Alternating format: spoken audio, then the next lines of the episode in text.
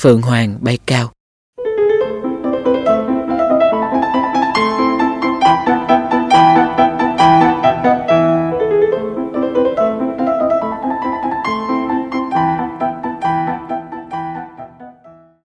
Lúc đó tôi mới 5 tuổi, và tôi cũng không hiểu chuyện gì đã xảy ra với mình.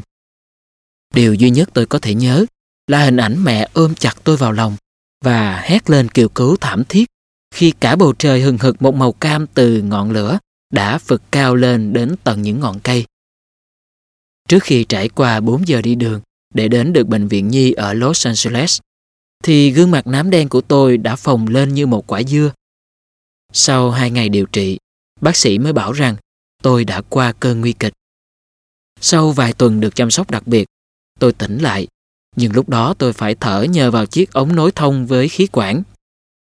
Lúc ấy, tôi nghĩ mình đã bị mù cho đến khi phát hiện một dải băng buộc ngang mắt. Đến ngày tháo băng, mọi chuyện chẳng giống như trong phim ảnh chút nào. Trong phim, thường thì những nhân vật bị thương sau khi tỉnh dậy sẽ thấy người yêu của mình hay một phụ nữ tuyệt đẹp trước tiên Thế nhưng hình ảnh đầu tiên tôi thấy là một cô y tá với gương mặt đầy những nếp nhăn. Một gương mặt đã khiến cho tôi hoảng sợ. Sau này nghĩ lại, tôi ngạc nhiên vô cùng khi cô đã không hoảng sợ vì gương mặt của tôi lúc ấy.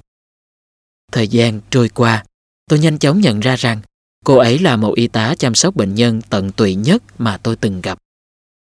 Trải qua nhiều đợt phẫu thuật trong vài tuần sau đó, sau cùng thì tôi cũng lại sức và đề nghị được tự mình đi đến phòng tắm mà không cần sự giúp đỡ.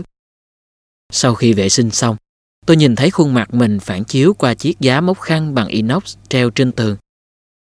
Tôi khập khiển quay trở ra và nằm vật trên giường. Mọi người đều im lặng. Riêng mẹ thì hiểu tôi vừa nhìn thấy gì. Tệ quá, phải không mẹ? Ừ, nhưng con đã không sao, Mai à. Nói rồi mẹ nhẹ nhàng ôm tôi vào lòng. Mẹ hôn lên trán tôi và lặp lại. Mọi thứ sẽ ổn thôi con à.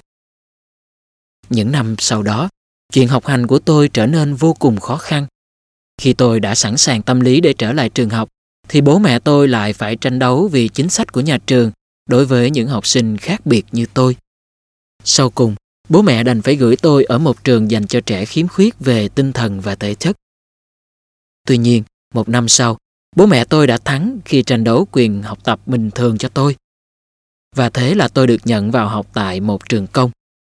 Tôi đã không thể lường trước được những điều tồi tệ sắp xảy ra với mình. Dù trước khi vào học, nhà trường đã có thông báo yêu cầu học sinh phải đối xử tốt và không được soi mói tôi. Nhưng hầu hết mọi người đều làm ngược lại. Phải mất cả năm thì cách mà lũ bạn gọi tôi Ê Frankenstein mới tạm lắng xuống và tôi mới được chấp nhận trong ngôi trường ấy. Suốt 12 năm sau đó, tôi trải qua tổng cộng 24 cuộc phẫu thuật để chỉnh hình khuôn mặt và bàn tay đã bị biến dạng của mình. Năm tôi 19 tuổi, những trải nghiệm trong cuộc sống đã giúp tôi có được những kỹ năng xuất sắc trong giao tiếp, ứng xử với mọi người xung quanh. Tôi cũng đã gặt hái được nhiều thành công trong học tập cũng như trong hoạt động thể thao. Nhưng bước vào độ tuổi 20, tôi chợt nhận ra có điều gì đó vô cùng bất ổn. Tôi chẳng thể hiểu được vì sao một thanh niên tài trí như tôi lại không thể tìm cho mình một người phụ nữ xứng đáng cũng như một công việc tốt để ổn định cuộc sống. Sau nhiều tháng nghiền ngẫm những cuốn sách về nghệ thuật sống, tôi hầu như đã nhận ra rằng vấn đề là do tôi chứ không phải do mọi người xung quanh. Ngay sau khi học xong trung học, tôi quyết định đến một thị trấn vùng núi thuộc California Nơi đây có rất ít người và tôi có thể sống trong cảnh thanh bình. Một dịp cuối tuần nọ, mẹ đến thăm tôi. Hôm ấy ngoài trời đang mưa, vì vậy hai mẹ con tôi ở nhà chơi bài và xem phim cùng nhau. Giống như khoảng thời gian tôi còn ở trong bệnh viện. Mẹ hỏi tôi định sẽ làm gì? Sao con không tiếp tục đi học hả Mai? Con làm mẹ thất vọng quá. Có rất nhiều người đã dành biết bao thời gian, sức lực và cả cuộc sống của họ cho con. Vậy mà con đã làm gì với cuộc sống của chính mình thế kia? Mẹ nghĩ con đã chấm dứt giấc mơ trở thành bác sĩ của mình hay những gì đại loại như thế?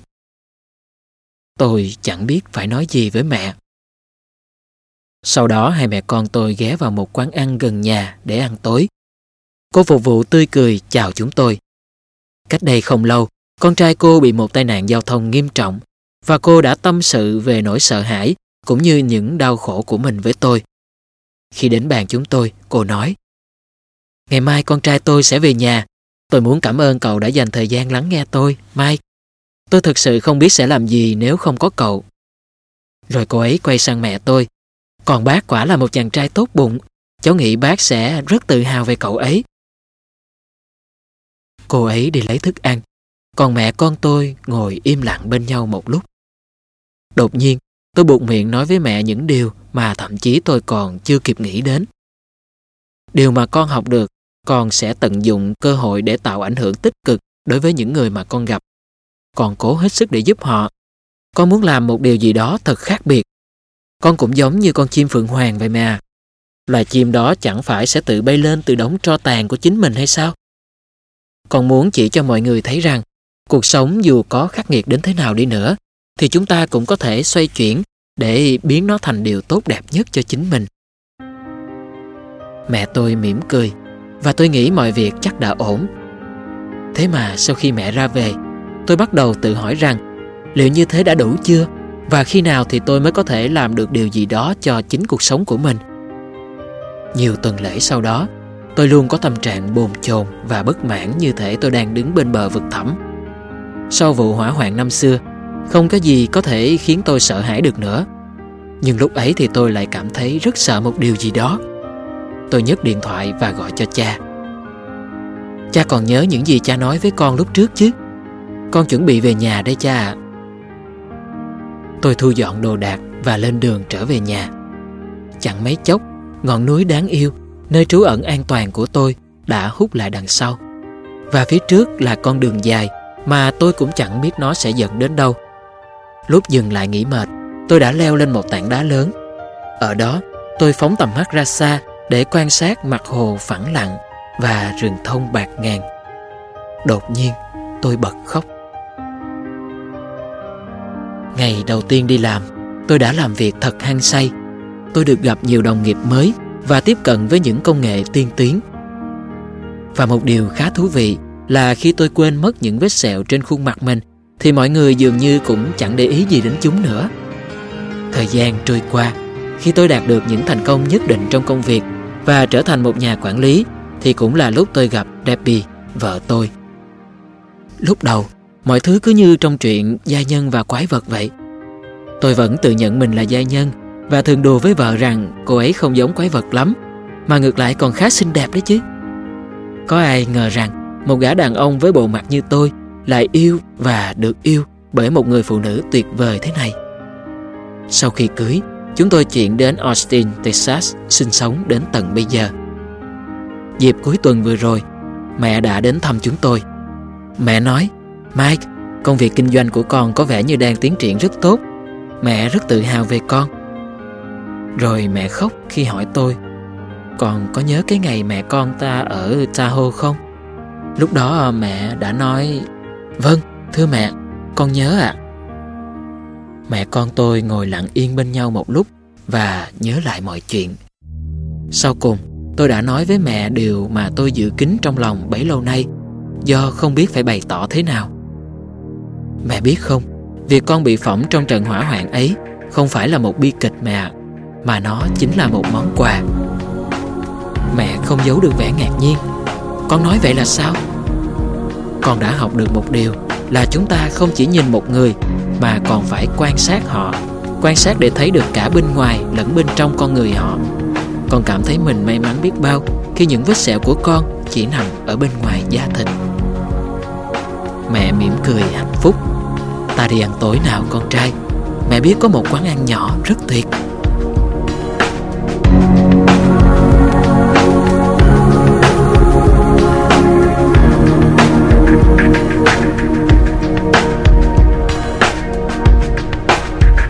Lời giới thiệu. Các bạn trẻ thân mến 6 năm trước, chúng tôi đã thực hiện cuốn Chicken Soup for the Teenage Soul. Như các bạn đã biết, cuốn sách ấy đã được đón nhận đồng nhiệt và hàng triệu độc giả trẻ đã tìm thấy nguồn an ủi cũng như sự động viên trong những câu chuyện được viết bởi chính những người bạn đồng trang lứa với mình.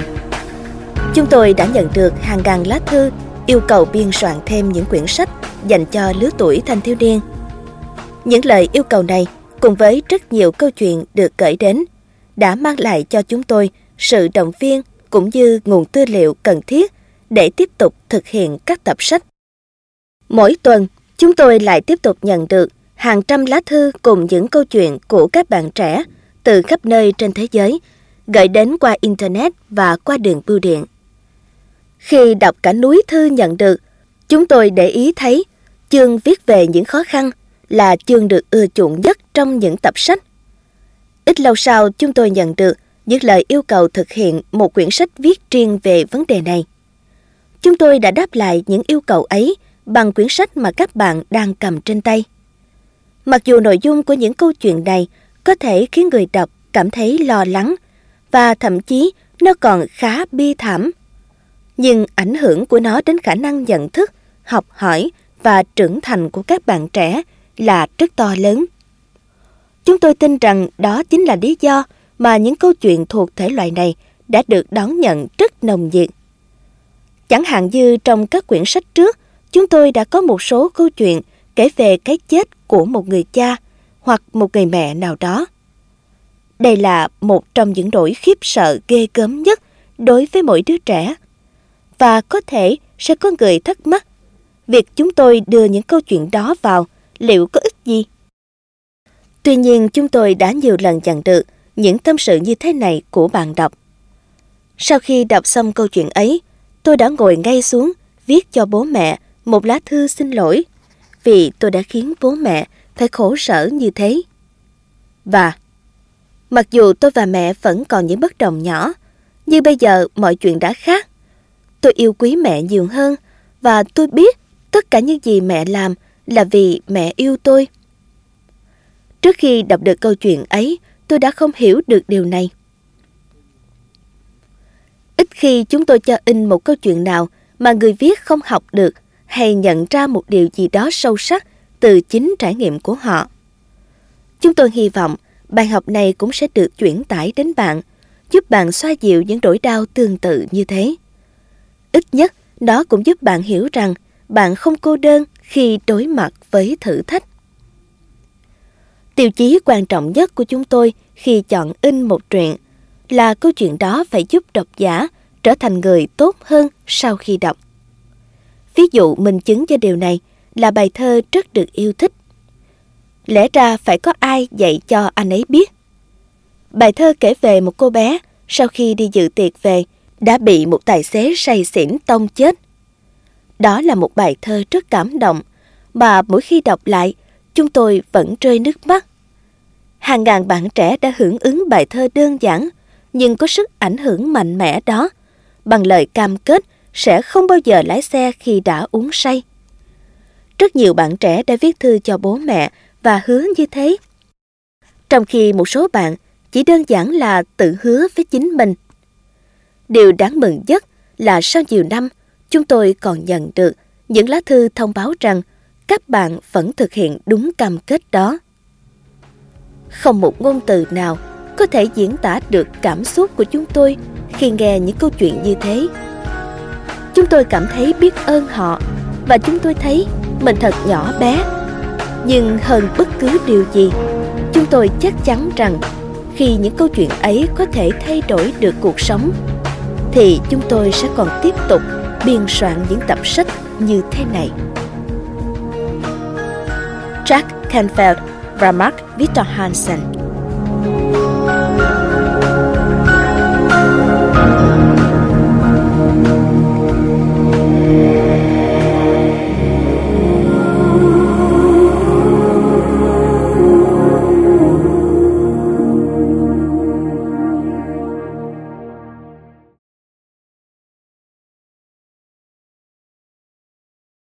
Bàn dành cho ba người.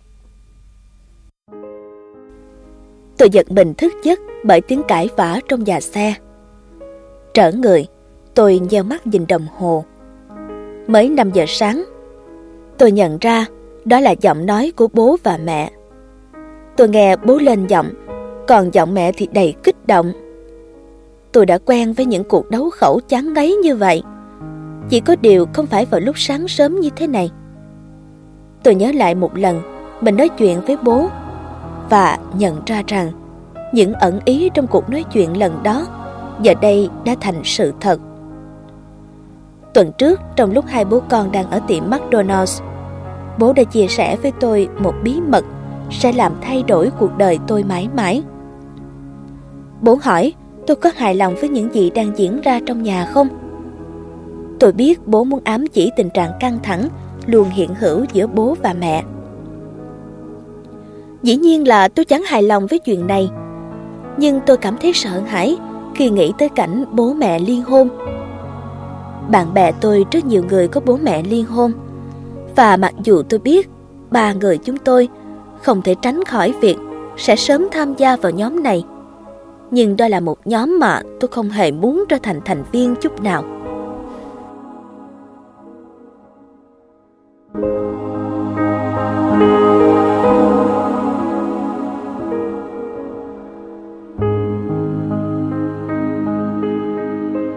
Bố đã chia sẻ với tôi bí mật nặng nề đó của bố. Một bí mật mà không bao giờ tôi muốn nghe. Bố nói rằng bố sẽ rời xa mẹ. Đồng thời bố trấn an tôi rằng bố sẽ luôn ở bên tôi. Tôi gật đầu và ra vẻ như mình đã hiểu chuyện. Nhưng thật ra, ngay từ đầu tôi đã chẳng hiểu gì hết. Bố nói bố và mẹ đã không hề hạnh phúc trong suốt một thời gian rất dài. Tôi lại nghĩ, nếu bố mẹ không hạnh phúc, thì tại sao đó lại là một bí mật quan trọng như vậy? Tại sao mẹ không có mặt ở đây để cùng chia sẻ giây phút tồi tệ này? Bố ôm chặt tôi vào lòng một cách ngượng nghịu. Còn tôi thì tỏ vẻ khó chịu với bố. Vừa gãi gãi mũi, bố vừa nói rằng bố vẫn chưa sẵn sàng để nói với mẹ việc bố sẽ ra đi. Tôi hỏi khi nào bố mới nói. Bố nhắm mắt lại thở dài. Khi nào thích hợp. Và trong suốt hai tuần từ đó đến nay, tôi vẫn thường nhìn thẳng vào mắt mẹ mà không hề tiết lộ bí mật đó. Tôi đang phản bội mẹ, cũng giống như bố đã phản bội mẹ. Tôi cố tự thuyết phục mình rằng cuộc nói chuyện của bố và tôi ở cửa hàng McDonald's là chưa bao giờ xảy ra. Giờ đây khi nằm trên giường và nghe tiếng khóc nghẹn ngào của mẹ, tôi biết rằng giây phút ấy đã tới.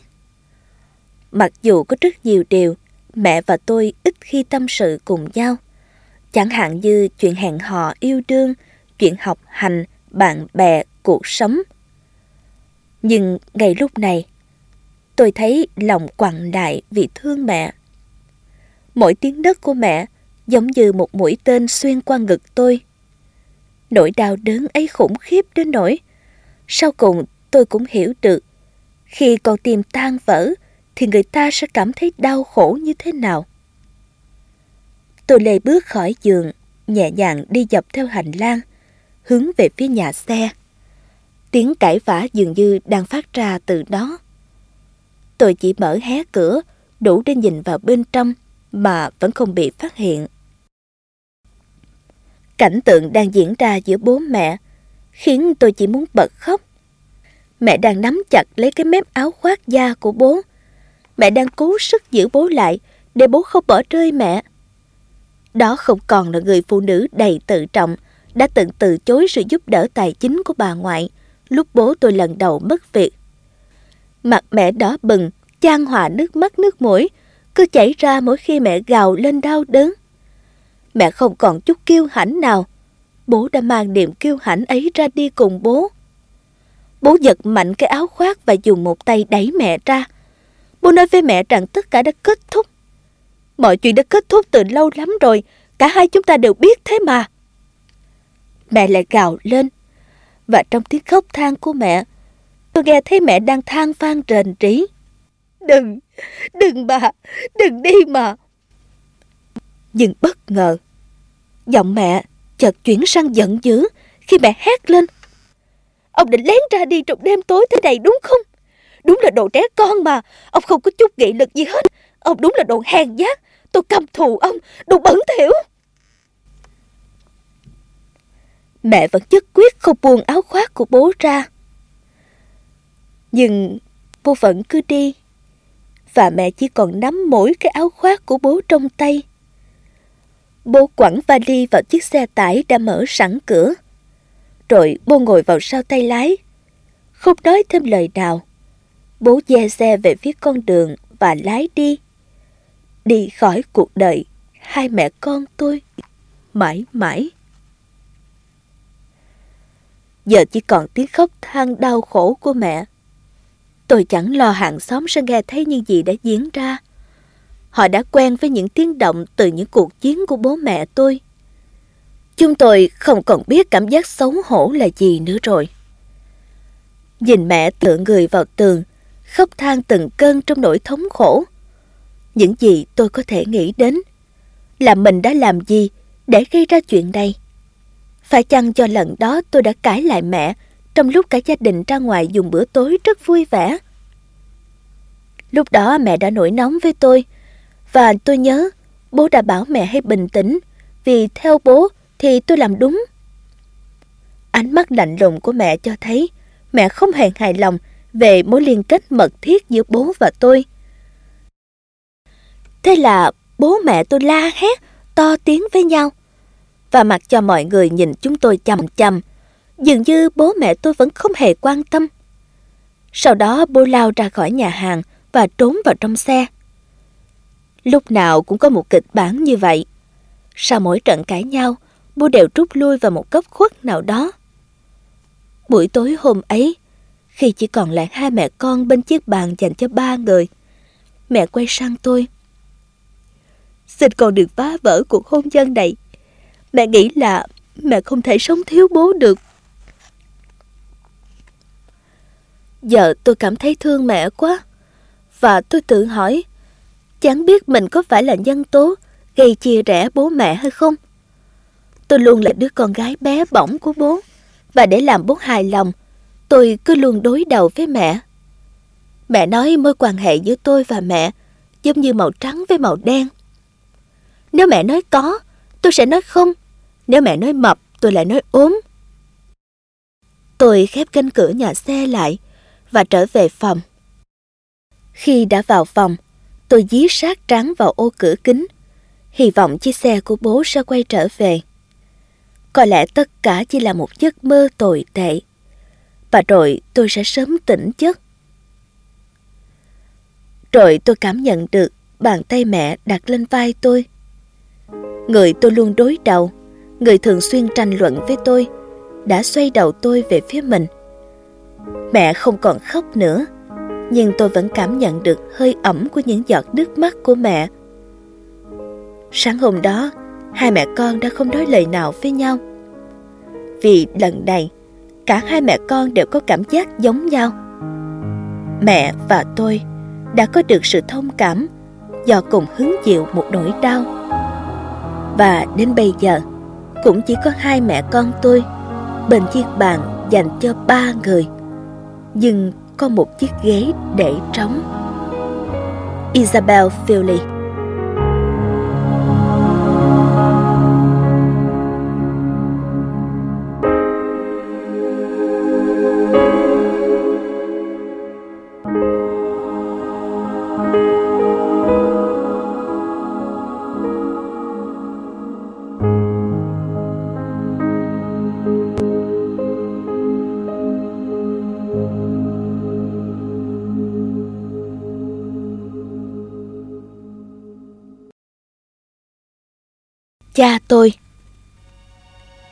Cha mẹ liên hôn năm tôi lên bảy. Đây chẳng phải là điều ngạc nhiên đối với mọi người xung quanh. Cha tôi từng là người nghiện rượu trong chiều năm Nên việc liên hôn giữa cha mẹ tôi chỉ là vấn đề thời gian. Sau khi liên hôn, mẹ tôi đi thêm bước nữa Còn cha thì chuyển đến một thị trấn nhỏ Cách nhà 30 phút đi xe. Mãi đến năm 12 tuổi tôi vẫn cảm thấy cuộc sống của mình khá ổn định và thậm chí còn hạnh phúc nữa. Tôi thích có cùng một lúc hai gia đình như thế. Vào khoảng thời gian này, cha tôi bị sa thải khỏi công việc mà ông đã gắn bó gần 10 năm. Ai cũng biết lý do là vì tật nghiện rượu của cha. Chúng tôi cũng biết rằng tìm được một công việc mới đối với một người đàn ông đã gần 50 tuổi quả thật là rất khó khăn. Cha thất nghiệp trong khoảng thời gian một năm rưỡi và tình hình ấy xem ra ngày càng bế tắc. Tuy vậy, cha vẫn là một phần không thể thiếu trong cuộc sống của tôi. Không còn vướng bận công việc, cha có thời gian đến xem tất cả những trận bóng rổ mà tôi thi đấu và khiến cho mối quan hệ của hai cha con thân thiết hơn bao giờ hết. Sau cùng thì cha cũng tìm được việc làm ở một bang lân cận.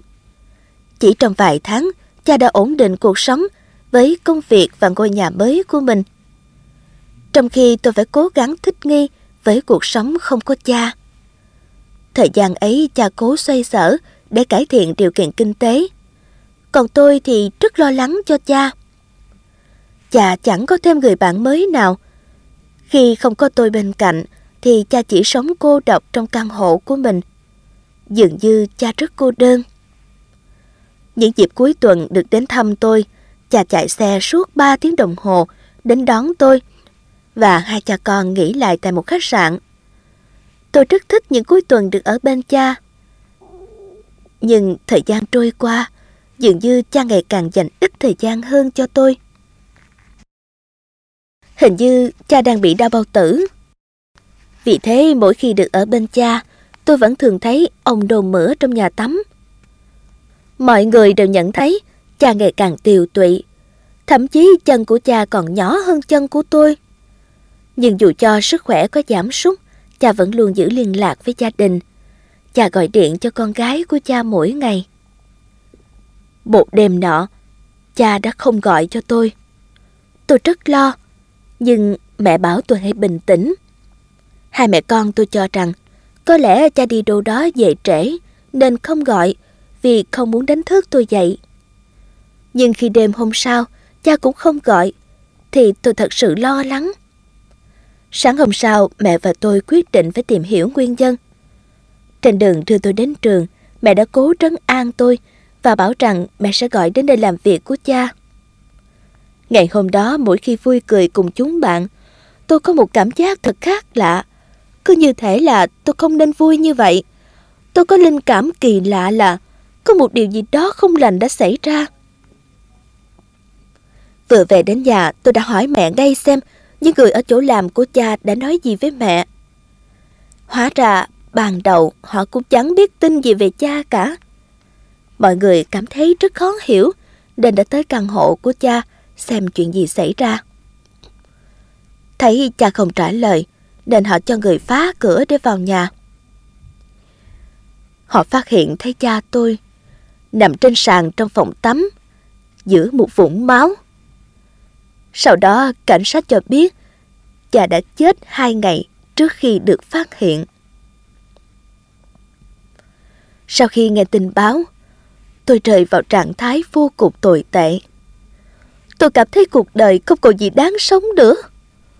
Tôi nghỉ học vài ngày để dành thời gian xem lại những tấm hình và những vật dụng cũ kỹ mà cha để lại.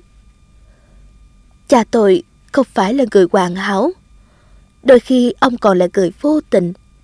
Có khi không công bằng, cũng có khi không bao dung, có thể làm tổn thương người khác hoặc không đáng tin cậy. Cha làm tôi thất vọng nhiều lắm. Nhưng khi nhớ đến con người thật của cha, tôi không còn cảm thấy thất vọng nữa. Cha tôi cũng chỉ là một con người bình thường.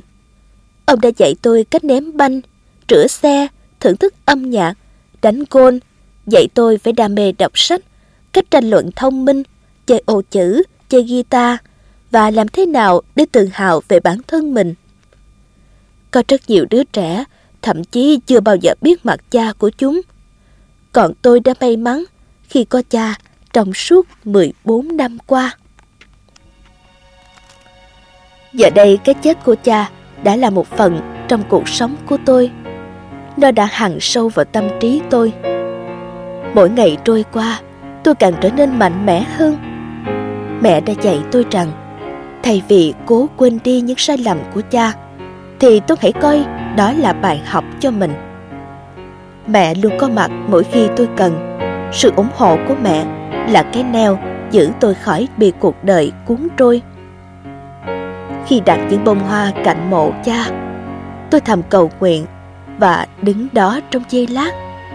Tôi hồi tưởng lại mọi điều về cha mình, cả điều tốt lẫn điều chưa tốt. Và tôi thấy nhớ ông vô cùng. Christine Flayharte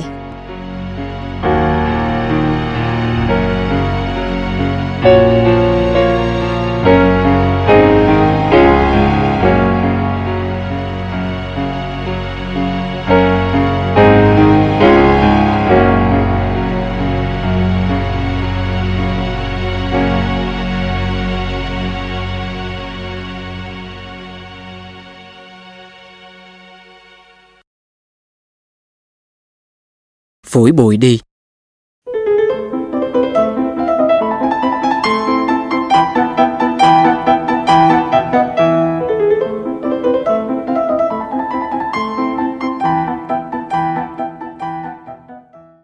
Tôi có một người bạn tên Trey. Tuy hơn tôi những 10 tuổi, nhưng Trey vẫn thơ ngây như một đứa trẻ. Năm tôi 6 tuổi, anh ấy là bạn học cùng lớp giáo lý với tôi. Thoạt nhìn anh ấy có vẻ to lớn và đáng sợ, Ngày đầu tiên đi học, tôi thấy anh ngồi bó mình chật ếm trong chiếc ghế gỗ bé xíu. Nhưng cũng chính vào ngày đầu tiên ấy, anh và tôi đã trở thành hai người bạn thân thiết. Khi anh bẻ đôi phần bánh của mình và chia cho tôi một nửa với nụ cười xết đến tận mang tay. Anh ấy giống như một người luôn che chở cho tôi, một người bạn thật đặc biệt. Đúng là anh ấy bị kém phát triển trí tuệ, nhưng điều ấy cũng chẳng hề gì vì tôi luôn xem anh như một người bạn đã trưởng thành, một người bạn rất hiểu tôi. Tuy nhiên, thời gian trôi qua và tôi bắt đầu cao lớn hơn Trey. Tôi lớn nhanh như thổi, trong khi Trey thì chỉ cao thêm được một chút. Thỉnh thoảng tôi vẫn nhìn anh và thầm nghĩ, không biết Trey có để ý rằng tôi đã không còn học chung với anh ở lớp giáo lý hay không? Liệu anh ấy có nhận ra rằng tôi đã trưởng thành và có cuộc sống riêng của mình trong khi anh vẫn mãi dậm chân tại chỗ. Một năm trước khi tôi vào giảng đường đại học, nơi tôi dự định sẽ tham gia chơi nhiều môn thể thao như thời mình còn học trung học. Mẹ Trey đã hỏi tôi có muốn cùng Trey đi chơi vào mỗi thứ bảy và xem đó như một công việc làm thêm không. Giá như tôi đã đồng ý vì tình cảm của mình đối với Trey. Nhưng thực chất, tôi đã chấp nhận lời đề nghị của mẹ Trey chỉ vì tôi cần tiền để trang trải học phí Thường thì hai chúng tôi đến thư viện, cửa hiệu bán những chú chó con, hoặc đơn giản chỉ là đi dạo công viên. Vì thực ra công việc chủ yếu của tôi là giúp Trey hòa nhập với xã hội và bớt cô đơn. Điều khiến tôi ngại nhất đó là anh chàng nặng hơn 90 kg này rất thích bắt tay với mọi người. Dù Trey luôn toét miệng cười, nhưng anh ấy cũng rất dễ bị tổn thương vì bị từ chối khi cứ chọp lấy những người xa lạ rồi hồ hởi chìa bàn tay to lớn của mình ra với mong muốn được bắt tay họ. Thật khó để nói cho anh ấy biết rằng hành động đó hoàn toàn không nên. Đứng cạnh tôi đây này và đừng có vồ lấy người khác như thế, chẳng ai thích vậy đâu. Tôi hơi gắt gỏng với Trey. Biết rồi. Trey trả lời một cách ngoan ngoãn, như thể anh không hề quan tâm gì đến thế giới này và cũng chẳng có điều gì là quan trọng cả. Khi Trey tập đi xe đạp, tôi thấy Trey rất chật vật khi giữ thăng bằng và ngã liên tục hàng chục lần. Cứ mỗi lần thấy anh như thế, tôi lại thở dài, ngao ngán. Tôi dậm chân mình xuống đất, cố kiên nhẫn nói với anh. Phổi sạch quần áo đi, ta thử lại nào. Tôi tự cho mình là một người thông minh, người luôn có sẵn những câu trả lời cho tất cả các câu hỏi của Trey. Nhưng điều đó cũng đã dần thay đổi. Mùa hè năm đó, trong trận thi đấu môn bóng chày cho đội tuyển thành phố, tôi đã bị ngã sóng xoài trên sàn đấu do miếng chêm giày của tôi bị vướng vào nền nhà. Chân tôi bị kéo ngược ra sau, trật về phía bên phải, trong khi người tôi vẫn đang nhoài về phía trước. Cha mẹ tôi lúc ấy đang ngồi ở hàng ghế đầu, đã nghe rõ hai tiếng rắc rất lớn phát ra từ chân tôi. Ngay sau đó, tôi được đưa đến bệnh viện bằng xe cứu thương. Kết quả phim chụp x-quang cho thấy chân tôi bị gãy, còn bàn chân thì bị trật ở phần mắt cá chân. Ca phẫu thuật cấp cứu đã kéo dài đến vài giờ. Các bác sĩ đã đặt một chiếc đinh kẹp để nối bàn chân với phần mắt cá chân và dùng một chiếc đinh ốc cố định phần xương chân bị gãy. Sáng hôm sau, tôi thức dậy sớm. Người vẫn còn cảm giác lão đảo vì tác dụng của thuốc mê vẫn chưa dứt hẳn. Tôi thấy cha, mẹ và cả Trey đang ở cạnh bên mình. Hẳn là Trey đang đợi tôi cùng nhảy nhót vui đùa với anh. Chào cậu. Vẫn nụ cười xết đến tận mang tay. Trey chào tôi, đồng thời đưa tay vuốt má tôi. Chào Trey. Tôi bắt tay Trey một cách yếu ớt. Lúc này chân của tôi đang rất đau, còn thần trí tôi cũng khá nặng nề sau ca phẫu thuật. Dũ bỏ mọi thứ đi, chúng ta thử lại lần nữa nào. Trey lặp lại những gì mà tôi đã thường nói với anh. Tôi nghĩ mình không làm được đâu. Được rồi. Anh ấy nhẹ nhàng gật đầu và lao ra khỏi phòng như thể muốn tìm những người khác để bắt tay vậy. Trey, đừng bắt tay người khác nữa. Không ai thích vậy đâu Trey. Tôi thều thào. Trước khi ra viện, các bác sĩ chỉnh hình nói rằng có thể tôi sẽ không thể nào đạt được độ uyển chuyển nơi mắt cá chân như trước đây được. Điều đó quả là một thử thách lớn đối với một nhà vô địch chạy nước rút và nhảy cao như tôi. Suốt 8 tuần liền, tôi phải đi lại bằng nạn để sức nặng của cơ thể không làm ảnh hưởng đến vết thương ở mắt cá chân. Giờ thì chính Trey lại là người thiếu kiên nhẫn. Anh ấy muốn được đi đâu đó chơi, nhưng tôi không thể. Trey ngồi bắt chéo tay ngang chiếc bụng quá khổ của mình. Anh nhìn tôi, tỏ vẻ hờn dỗi. Chúng tôi đọc nhiều sách dành cho thiếu nhi, vẽ tranh. Nhưng rõ ràng là Trey cảm thấy chán ngán với những trò chơi như thế. Trey muốn đến cửa hiệu bán vật kiển để ngắm những chú chuột bạch và những chú chim sặc sỡ. Anh ấy cũng muốn đến thư viện để tha hồ đếm tất cả những quyển sách trên kệ. Anh ấy còn muốn ra công viên chơi. Nơi đó tôi sẽ đẩy anh bay cao trên chiếc xích đu. Nhưng giờ đây, tôi không thể làm được những việc như vậy. Trong thời gian đó, tôi luôn hoài nghi và ám ảnh bởi vô số câu hỏi. Đại loại như liệu tôi có kịp phục hồi để tham dự cuộc chạy đua vượt chướng ngại vật? Chẳng lẽ tôi sẽ không bao giờ đạt được phong độ như trước đây? Tôi có vượt qua được cuộc đua 300 mét vượt rào? Cuộc đua mà tôi đã để lại nhiều ấn tượng tại mùa giải trước hay không? Tôi còn có cơ hội nào để tiếp tục theo đuổi mục tiêu của mình? Ừ, không biết những gì bác sĩ chuẩn đoán có chính xác không nhỉ? Tôi đã cố gắng thực hiện những bài tập vật lý trị liệu một cách chăm chỉ. Thỉnh thoảng Trey đi lên quanh tôi để xem tôi làm tới đâu và anh ấy cười nắc nẻ mỗi khi thấy tôi thống khổ vì không tài nào di chuyển được. Cố lên nào! Trey bảo tôi. Đối với Trey, cuộc sống mới đơn giản làm sao. Còn với tôi bây giờ, cuộc sống quả thật quá phức tạp và bế tắc. Tôi đã phải rất cố gắng để không bật khóc trước mặt Trey. Cuối cùng, sau khi để cặp nạn sang một bên, tôi nỗ lực hết sức mình để đạt được những gì như trước kia. Trey đã cùng chạy đua với tôi trên con đường nhựa phủ đầy hắc yến. Con đường ấy dẫn đến ngôi trường trung học thổi xưa của tôi. Trey chạy chậm chậm quanh tôi. Thỉnh thoảng anh ấy còn tự vướng chân mình và té ngã trên đường. Phủi bụi nào?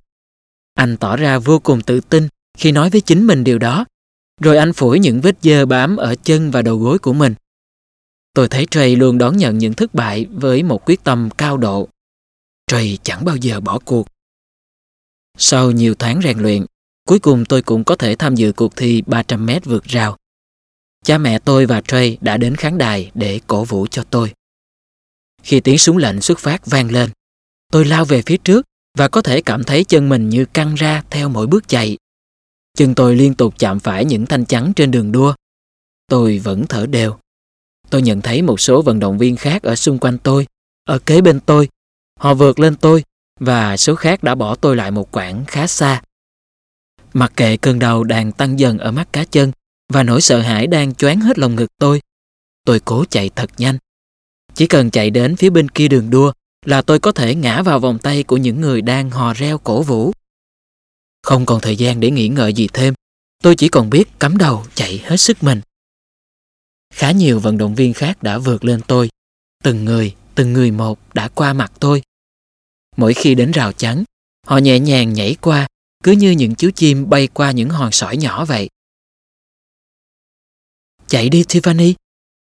Tôi nghe có giọng ai đó đang cố hò hét cổ vũ cho vận động viên trên đường đua.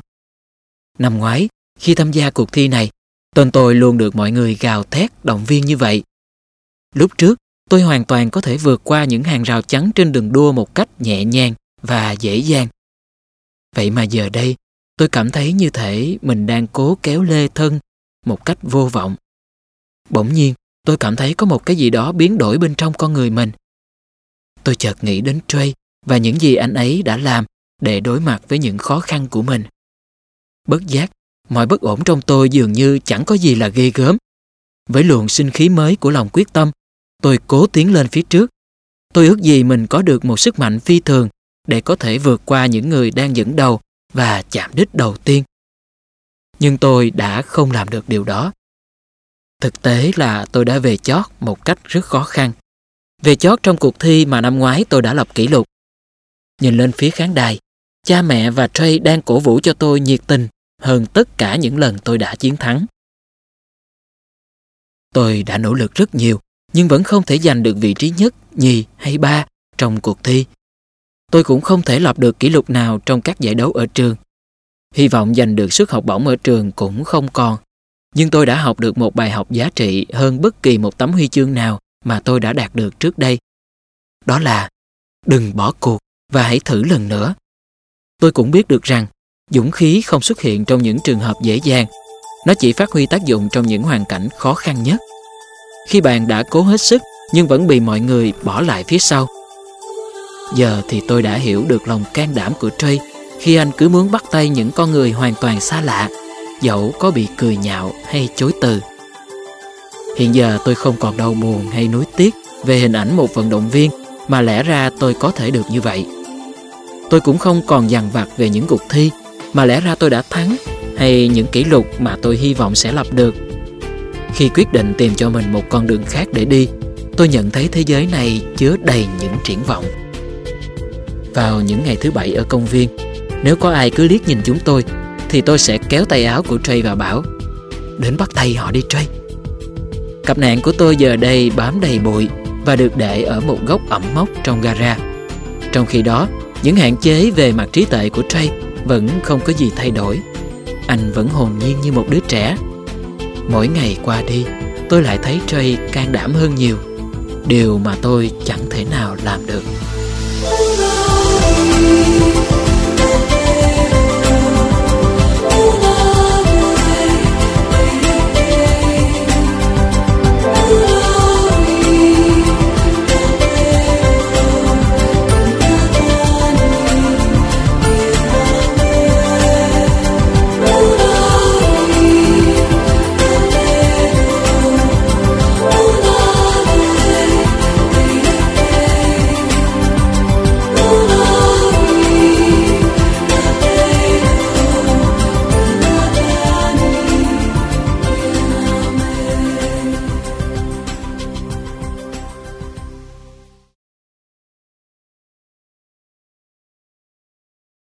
Đánh mất chính mình.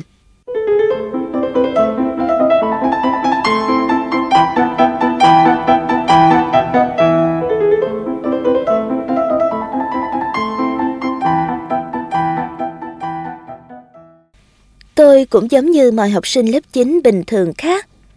Tôi mê thể thao, có khá nhiều bạn bè và kết quả học tập cũng tốt. Cho đến ngày tôi được giới thiệu với anh ấy. Có điều gì đó trong ánh mắt anh đã cuốn hút tôi. Chẳng hiểu sao tôi lại nghĩ rằng anh rất cần tôi, cũng như tôi rất cần được anh yêu thương. Quả vậy, chỉ sau một tháng hẹn hò, chúng tôi đã trở thành một cặp. Kể từ đó, hai đứa chúng tôi luôn quấn quýt bên nhau. Dần dần, gia đình và bạn bè bắt đầu nhận thấy tôi thay đổi. Tôi đang yêu. Thế nhưng chỉ sau hai tháng, anh ấy bắt đầu cố điều khiển suy nghĩ cũng như hành động của tôi. thậm chí còn thường xuyên lớn tiếng với tôi. Tôi tự trấn an rằng tất cả những điều đó là bình thường. Có lẽ do anh quá yêu tôi thôi. Lần đầu tiên anh ta đánh tôi là khi chúng tôi đi trượt tuyết cùng với bạn bè. Tôi và anh ta lạc nhau. Khi tìm thấy tôi thì anh ta đã đổ lỗi cho tôi. Anh ta còn tiến đến xô tôi ngã và gọi tôi bằng những cái tên rất tục tiểu trước cái nhìn chồng chọc của mấy đứa bạn. Tôi chỉ còn biết chạy ngay vào phòng tắm, gục mặt và khóc nức nở với đứa bạn thân.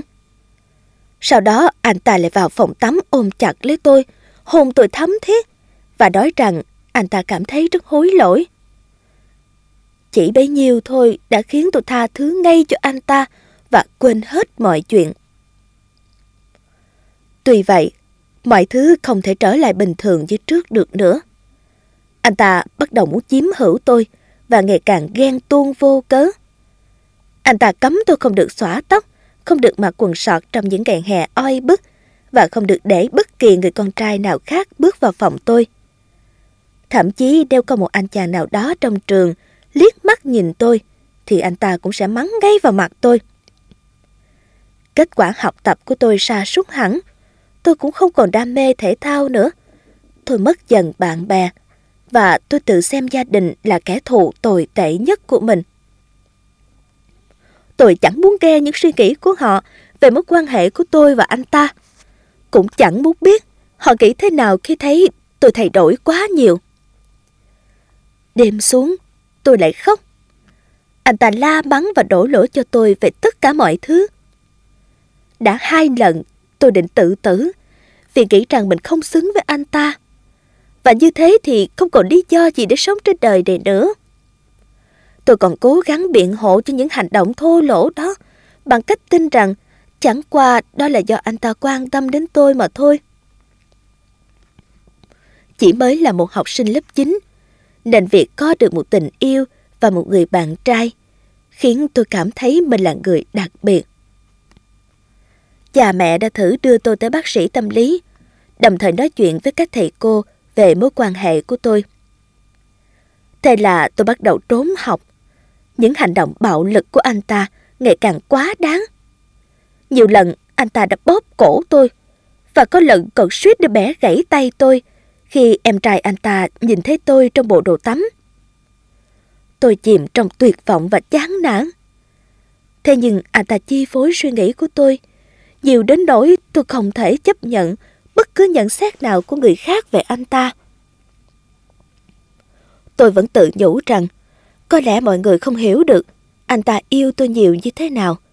Rằng mọi việc anh ta làm đều do anh ta quan tâm đến tôi mà thôi. Nhưng anh ta đối xử với tôi ngày càng thô bạo. Anh ta ép tôi phải quan hệ với anh ta.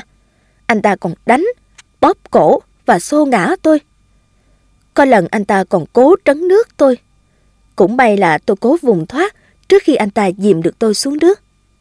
Anh ta còn cắt cổ tay của tôi mỗi khi cuộc sống của anh ta trở nên buồn chán. Những chuyện như vậy kéo dài suốt 9 tháng trời. Cho đến một hôm, khi cha mẹ đưa tôi đi nghỉ hè một tuần lễ, thì ở nhà, anh ta đã phản bội tôi. Lần ấy tôi đã có đủ can đảm để chấm dứt với anh ta. Một đêm nọ, tôi nằm trên giường và ngẫm nghĩ về tất cả những gì anh ta đã làm với tôi. Và tôi biết rõ mình phải làm gì. Tôi đã dành hai tuần còn lại của kỳ nghỉ hè để gặp gỡ những người bạn cũ trước khi đi học trở lại. Khi trở lại trường, tôi gặp anh ta trong lớp thể dục. Tôi vẫn tỏ ra nhẹ nhàng, vì thú thật tôi vẫn còn sợ anh ta. Khi tôi thu hết can đảm để nói rằng tốt hơn là chúng tôi nên kết thúc mọi chuyện, thì anh ta nổi điên lên, xô tôi cả sóng xoài và còn đá tôi túi bụi. Thế mà chẳng ai giúp tôi cả. Ngày hôm sau, tôi mới phát hiện trên chân của tôi có một vết bầm dài hơn 20cm. Phải ba ngày sau, tôi mới dám cho mẹ tôi thấy cái vết bầm. Tôi thật sự ngạc nhiên khi sau tất cả những gì tôi đã gây ra, cha mẹ vẫn giúp đỡ tôi. Cha mẹ đưa tôi tới cảnh sát để trình báo sự việc. Thật sự là tôi chỉ muốn bỏ qua mọi chuyện. Nhưng tôi nhận thấy rằng không nên và không thể để chuyện này xảy ra với bất kỳ ai mà anh ta sẽ yêu trong tương lai. Tôi liên tiếp nhận được những cú điện thoại đe dọa rằng anh ta sẽ giết tôi.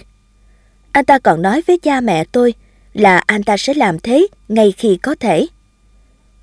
Vụ kiện kéo dài hơn một năm, và đó là khoảng thời gian tôi vô cùng đau khổ. Tôi phát hiện anh ta có một quá khứ đầy những vụ bạo lực, và đây không phải là lần đầu tiên anh ta bị kiện vì những hành động xâm phạm thân thể người khác. Tôi đã không được thông báo về ngày tuyên án, nên hôm đó tôi không đi dự. Nhưng theo tôi biết thì anh ta đã không bị trừng phạt thích đáng. Phán quyết đó đã khiến tôi rất thất vọng, nhưng tôi quyết định sẽ tiếp tục cuộc sống của mình. Tôi cảm thấy thật may mắn khi được sống ở nơi mới. Năm nay tôi 19 tuổi, tôi đã trưởng thành và nỗi đau năm xưa cũng đã được xoa dịu rất nhiều. Phải mất hơn 3 năm tôi mới có thể kể hết cho cha mẹ những gì anh ta đã gây ra cho tôi. Nhờ đó tôi và cha mẹ trở nên gần gũi hơn. Vết thương rồi sẽ lành theo thời gian. Nhưng tôi vẫn quyết định chia sẻ câu chuyện của mình với những bạn trẻ khác, với mong muốn những chuyện như vậy sẽ không xảy ra với bất kỳ ai nữa. Giờ đây, mỗi sáng thức dậy, tôi không còn cảm thấy căm ghét anh ta nữa. Tôi cảm thấy thương hại cho anh ta. Và cho dù anh ta đang ở đâu, thì tôi biết anh ta cần được giúp đỡ. Và tôi đang học được cách sống sao cho thật ý nghĩa và hết lòng yêu thương những người thân yêu của mình.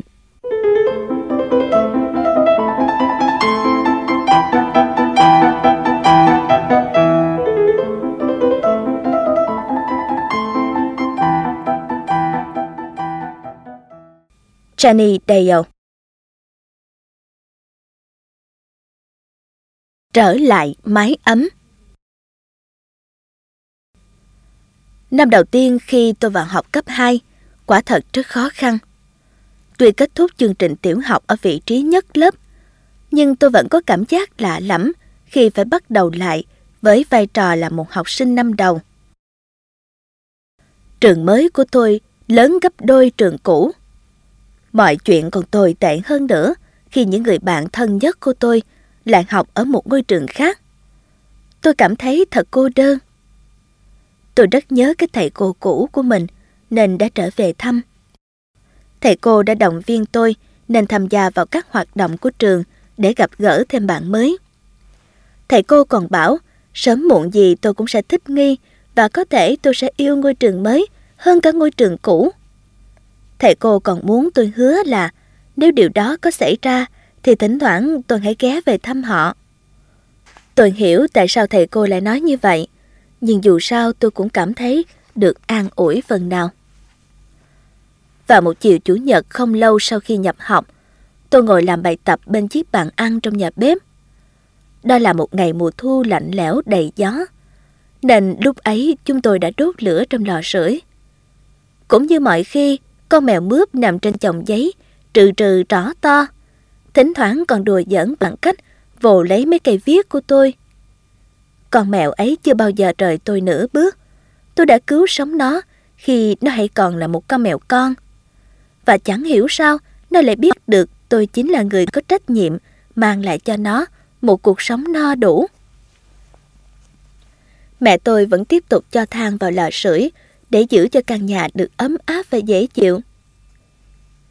Bỗng nhiên tôi ngửi thấy có mùi gì là lạ. Và tôi thấy khói đang bay ra từ những khe hở trên trần nhà. Khói nhanh chóng tràn ngập khắp căn phòng, khiến chúng tôi hầu như không nhìn thấy gì nữa. Lần mò tìm được đường ra tới cửa chính, chúng tôi chạy thật nhanh ra khoảng sân trước nhà. Ngay khi chúng tôi vừa thoát được bên ngoài, thì toàn bộ phần mái nhà đã ngập chìm trong biển lửa. Lửa lan ra xung quanh rất nhanh. Tôi chạy sang nhà hàng xóm để gọi cho đội cứu hỏa và chợt thấy mẹ đang chạy trở vào nhà. Sau đó mẹ chạy ra mang theo một hộp nhỏ bằng kim loại chứa những giấy tờ quan trọng. Mẹ bỏ chiếc hộp xuống bãi cỏ và trong trạng thái hoảng loạn, mẹ lại chạy trở vào trong nhà. Tôi biết tiếp theo mẹ định lấy gì. Bố mất lúc tôi còn rất nhỏ và tôi chắc chắn là mẹ sẽ không để những tấm hình cũng như những lá thư của bố bị lửa thiêu rụi. Đó là những thứ duy nhất mẹ có để tưởng nhớ đến bố. Tuy vậy tôi vẫn thét lên. Mẹ ơi, đừng! Tôi định chạy theo mẹ vào nhà thì chợt cảm nhận thấy một bàn tay to lớn kéo mình trở lại. Đó là một người lính cứu hỏa. Thậm chí tôi còn không để ý rằng những chiếc xe cứu hỏa đã xuất hiện đầy cả con đường. Tôi cố vùng mình thoát khỏi vòng tay của người lính và la lên. Chú không biết gì hết, mẹ cháu, mẹ cháu đang ở trong đó. Chú ấy vẫn ôm lấy tôi, trong khi những người lính khác chạy vào trong nhà. Chú ấy biết rằng tôi đang hành động không được tỉnh táo, và nếu chú ấy bỏ tôi ra, tôi sẽ chạy ngay vào nhà. Chú ấy đã đúng. Mọi chuyện sẽ ổn cả thôi cháu, họ sẽ cứu được mẹ cháu mà. Chú ấy nói. Chú quàng tấm chăn quanh người tôi, rồi đặt tôi ngồi vào trong xe. Ít lâu sau đó, một người lính cứu hỏa dìu mẹ tôi chạy ra khỏi nhà. Chú ấy nhanh chóng đưa mẹ vào trong xe cứu hỏa và chụp mặt nạ oxy cho mẹ. Tôi chạy tới và ôm chầm lấy mẹ. Mẹ cháu sẽ không sao đâu. Người lính cứu hỏa nói, bà ấy chỉ hít phải một ít khói thôi. Nói rồi chú ấy chạy trở vào nhà để dập đám lửa. Trong khi hai mẹ con tôi bàng hoàng ngồi đó. Tôi nhớ là đã trông thấy cả ngôi nhà của mình bị thiêu rụi. Và lúc đó tôi đã nghĩ rằng hẳn mình sẽ không thể làm gì được nữa. Sau 5 tiếng đồng hồ, cuối cùng đám cháy cũng được dập tắt. Ngôi nhà của chúng tôi hầu như bị cháy rụi hoàn toàn. Sau đó tôi mới giật mình nhớ ra. Tôi chẳng thấy con mèo của mình đâu cả. Con mèo bướp của tôi đâu rồi? Tôi kinh hoàng nhận ra nó đã biến mất. Tất cả đều ập đến cùng một lúc. Trường mới, hỏa hoạn, con mèo của tôi. Tôi suy sụp tinh thần và cứ thế òa khóc nức nở. Tôi phải chịu đựng một mất mát quá lớn. Đêm hôm đó những người lính cứu hỏa không cho chúng tôi quay vào nhà. Trong ấy vẫn còn rất nguy hiểm. Tôi nghĩ mình không thể bỏ đi nếu vẫn chưa biết được con mèo còn sống hay đã chết. Nhưng dù vậy, tôi vẫn phải đi. Chúng tôi lên xe đến nhà ông bà để ngủ qua đêm, chỉ với đọc một bộ quần áo trên người cùng mấy tấm chăn của người lính cứu hỏa. Rồi chúng tôi lái xe. Ngày hôm sau là thứ hai, tôi đi học. Lúc xảy ra hỏa hoạn, tôi vẫn còn khoác trên người bộ váy mà tôi đã mặc đi vào nhà thờ sáng hôm đó. Nhưng tôi lại không có giày. Tôi đã đá bật chúng ra lúc đang ngồi làm bài tập. Chúng đã trở thành một nạn nhân nữa của đám cháy. Vì thế tôi đã mượn tạm đôi giày đánh tennis của cô tôi. Tại sao tôi không được nghỉ học ở nhà chứ? Tôi cảm thấy thật ngượng vì tất cả mọi thứ. Bộ quần áo tôi đang mặc trông thật là dị hợm. Tôi không có sách vở, còn cái cặp cũng mất luôn rồi. Cả cuộc đời tôi trong chiếc cặp đó. Càng cố sức thích nghi, tôi cảm thấy mọi chuyện càng tồi tệ. Chẳng lẽ số tôi phải trở thành một kẻ vô gia cư và gàn dở ư? Tôi chẳng còn muốn trưởng thành, thay đổi hay phải xoay sở với cuộc sống nếu nó cứ diễn ra theo cách này. Tôi chỉ muốn thu mình lại và chết đi cho xong. Tôi đi lại trong trường như một cái xác không hồn. Mọi thứ đều trở nên kỳ dị. Và tôi không biết sẽ còn chuyện gì xảy ra nữa. Mọi yên vui mà tôi biết từ trường cũ, bạn bè, rồi ngôi nhà và các con mèo của tôi đều không còn nữa. Hôm ấy sau buổi học, tôi đi ngang qua chỗ trước đây từng là nhà của mình và sững sờ khi thấy mức độ thiệt hại do trận hỏa hoạn gây ra. Những thứ không bị thiêu cháy thì cũng bị nước hoặc hóa chất dùng để dập lửa phá hủy hết. Thứ duy nhất không bị thiêu hủy là những tấm hình, một số giấy tờ và một ít vật dụng cá nhân mà mẹ đã rất vất vả mới giữ lại được. Nhưng con mèo của tôi thì đã biệt tâm và tôi thật sự đau đớn vì điều này. Không có thời gian để đau buồn, mẹ đẩy tôi ra ngoài. Mẹ con tôi phải tìm chỗ để ở, và tôi cũng phải mua quần áo để mặc đi học. Chúng tôi đã mượn tiền của ông bà vì không còn thẻ tín dụng, tiền mặt hay thậm chí là một mảnh giấy chứng nhận để có thể rút tiền từ ngân hàng. Mọi thứ đã bị đốt thành tro bụi. Tuần đó đống gạch vụn từng là nhà của tôi được người ta thu dọn sạch sẽ. Mặc dù mẹ con tôi đã thuê một căn hộ ở gần đó, nhưng tôi vẫn hay ghé ngang qua xem người ta dọn đống gạch vụn, hy vọng có thể tìm thấy con mèo của mình. Nó đã đi thật rồi. Còn nhớ mỗi sáng khi tôi đánh thức nó dậy rồi bước ra khỏi giường. Nó cứ lẻo đẻo theo sau, trèo lên áo choàng và bò vào trong túi áo tôi để ngủ tiếp. Tôi nhớ nó kinh khủng. Dường như tin xấu thường lan đi rất nhanh, và trường hợp của tôi cũng vậy. Mọi người ở trường cấp 2, kể cả các thầy cô, đều biết đến hoàn cảnh của tôi. Tôi cảm thấy bối rối như thế, mình là người chịu trách nhiệm trong chuyện này. Thật là một khởi đầu chẳng hay ho gì ở ngôi trường mới. Tôi không muốn tạo sự chú ý bằng cách này chút nào. Vào buổi học kế tiếp, mọi người có hành động kỳ lạ hơn bình thường. Khi tôi đang chuẩn bị cho tiết học thể dục, thì các bạn đến vây quanh tôi, bảo tôi hãy nhanh lên. Tôi nghĩ chuyện này thật kỳ lạ, nhưng sau khi trải qua mấy tuần trước đó, thì không thứ gì có thể làm tôi ngạc nhiên được nữa. Dường như mọi người đang cố đẩy tôi vào phòng tập thể dục. Và sau cùng tôi đáng hiểu tại sao họ lại làm như vậy. Ở đó có một cái bàn lớn và trên bàn là đủ thứ đồ dành riêng cho tôi. Mọi người đã tổ chức một cuộc quyên góp và mua cho tôi đồ dùng học tập này, sách vở và quần áo đủ kiểu. Hệt như một ngày Giáng sinh vậy.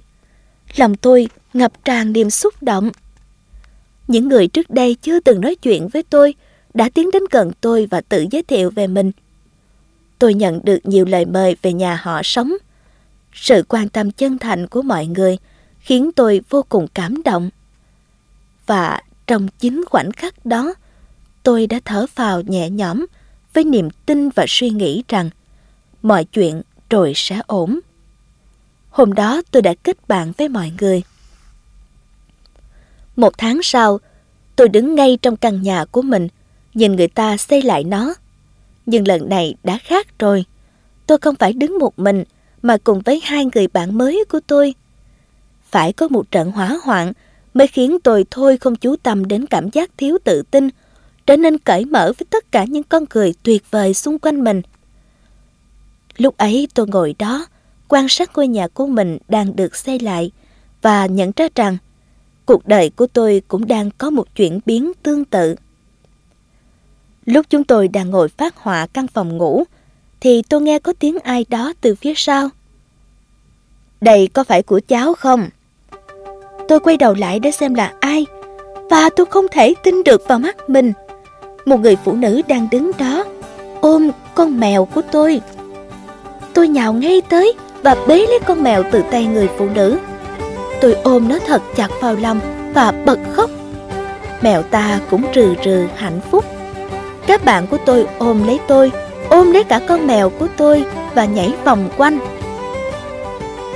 Chắc là mèo ta quá hoảng sợ vì đám cháy nên đã chạy đi xa cả dặm. Trên vòng cổ của nó có số điện thoại của nhà tôi, nhưng điện thoại đã bị cháy mất và không còn liên lạc được nữa. Người phụ nữ tốt bụng ấy đã mang con mèo về nhà và vất vả tìm cho ra chủ của nó. Hình như bà cũng biết rằng có một người nào đó rất yêu quý con mèo và đang thương nhớ nó vô cùng. Khi tôi ngồi đó cùng các bạn, với con mèo nằm cuộn tròn trong lòng, những cảm giác về sự mất mát và đau khổ trong tôi dường như tan biến. Tôi cảm thấy biết ơn cuộc đời, biết ơn các bạn, biết ơn lòng tốt của một người xa lạ và biết ơn cả tiếng kêu của cô mèo đáng yêu. Còn mèo của tôi đã quay trở về và tôi cũng thế. Zen Gaudioso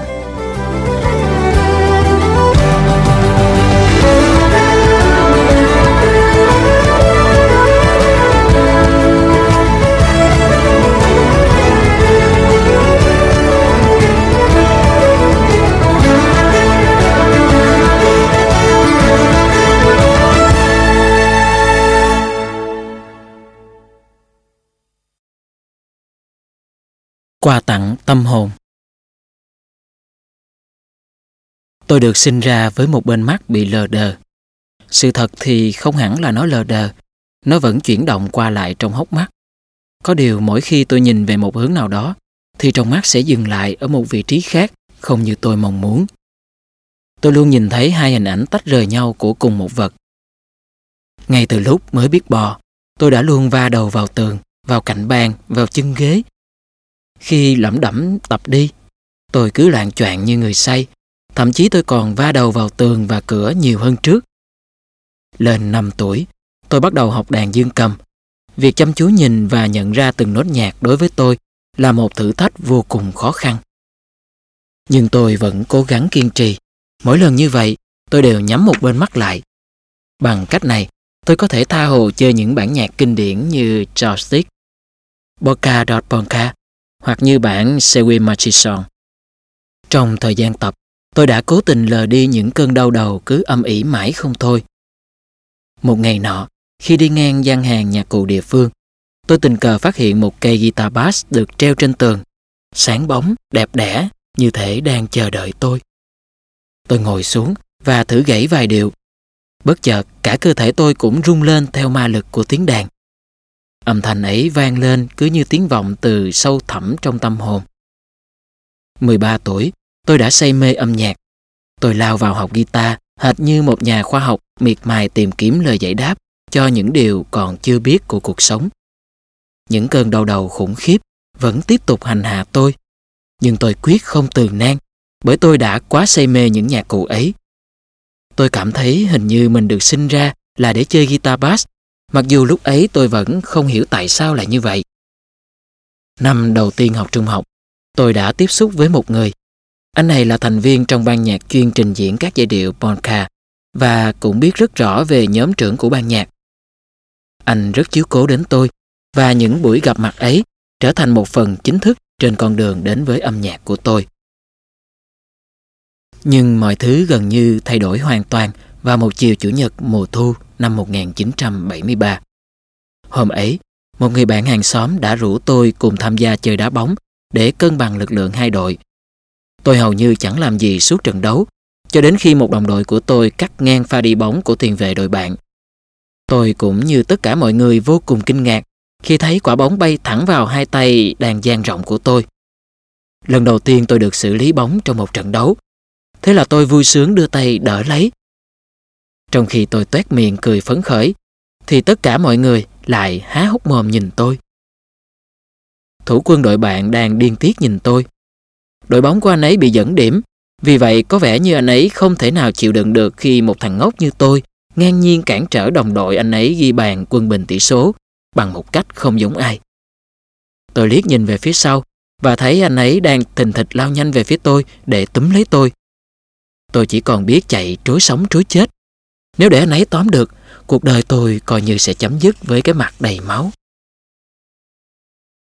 Để thoát thân, tôi chỉ còn biết cắm đầu chạy như điên. Mãi đến khi tôi trượt chân trên một vũng bùn trơn trượt, nhầy nhụa và ngã sắp xuống đất. Trong khi tôi ngã lăn kềnh, thì anh ấy đã kịp dùng tấm thân to lớn của mình chộp lấy tôi. Thấy có vẻ như tôi đã gục hẳn trên nền đất, anh ấy liền chồm người qua người tôi. Không ngờ cái gót giày trái của anh đã cào một đường dài nơi khóe mắt trái của tôi. Tôi cảm nhận rõ sự đau đớn tột cùng, rồi mọi thứ bỗng tối sầm lại. Khi tỉnh dậy, tôi nhận thấy có điều gì đó bất ổn đang xảy ra với mình. Tôi không còn thấy hình ảnh kiểu bóng ma hay thấy hai hình ảnh tách rời nhau của cùng một vật như trước nữa, mà thị lực của tôi đã bị thương tổn. Thế giới xung quanh tôi bỗng chốc toàn những hình ảnh nhợt nhạt, tối tăm. Mỗi vật thể tôi nhìn lúc này đều có đúng một hình ảnh, chứ không phải hai như trước giờ tôi vẫn thấy. Tôi cẩn trọng nhắm mắt phải của mình lại để xem thị lực của mắt trái như thế nào. Tất cả chỉ là một màu đen u ám. Tôi thật sự hoảng loạn và hét lên thẳng thốt. Ngay sau đó, tôi được đưa đến phòng cấp cứu. Tại đây, sau khi xem xét con mắt đang sưng húp của tôi, bác sĩ khẳng định nó vẫn bình thường. Nhãn cầu hoàn toàn không có vấn đề gì, chỉ có hốc mắt là bị thương tổn nghiêm trọng. Bác sĩ nhỏ một ít thuốc khử trùng vào mắt tôi và dùng một miếng băng cột chặt lại nửa phần đầu bên trái của tôi. Sau đó ông cho tôi về nhà, không quên cảnh báo cha mẹ tôi về những hiểm nguy của môn bóng đá, đặc biệt là đối với một người có thị lực rất tệ như tôi. Tôi đã cố nằm nghỉ ở nhà với một giải băng buộc ngang đầu. Nhưng một người bạn đã rủ tôi tham dự buổi biểu diễn âm nhạc vào tối hôm đó. Anh ấy bảo rằng chắc chắn tôi sẽ được mọi người thông cảm. Lúc đầu, tôi thực sự nghĩ rằng mình sẽ thoải mái hơn khi băng một bên mắt vì tôi sẽ không cần phải luân phiền nhắm một bên mắt để nhìn thấy nốt nhạc nữa. Thế mà sau đó tôi nhận ra rằng mình thậm chí không thể thấy cây đàn guitar bass đâu cả. Mắt trái không nhìn được. Tôi phải quay đầu để mắt phải thấy được tay trái. Nhưng trong tư thế đó thì tôi sẽ không nhìn thấy được khuôn nhạc.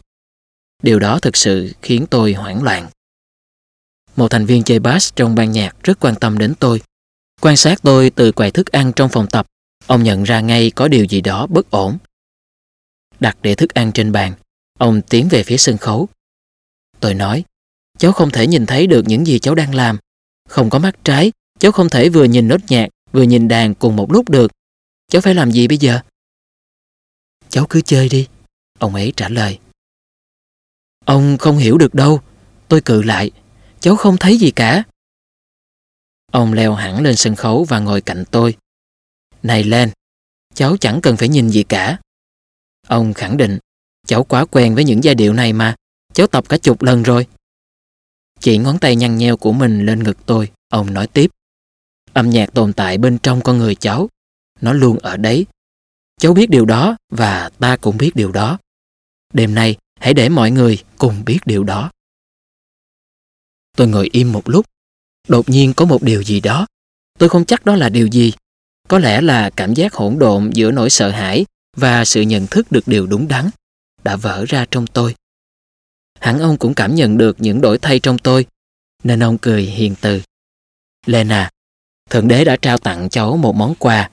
Ngài đã ban cho cháu khả năng chơi nhạc và những giai điệu tuyệt vời ấy sẽ mang lại niềm vui cho người nghe. Đừng lo lắng nữa, hãy đón nhận món quà ấy và chia sẻ với tất cả mọi người. Ông vừa nói, vừa chỉ tay về phía khán giả. Nhưng, nhưng cháu không nhìn thấy gì cả. Tôi lắp bắp trả lời, giọng gần như sắp khóc. Nhắm mắt lại đi lên. Hãy tin vào linh cảm của chính cháu. Thế cháu nghĩ Thượng Đế đã lấy lại món quà tuyệt diệu đó sau khi Ngài đã quyết định tặng nó cho cháu sao?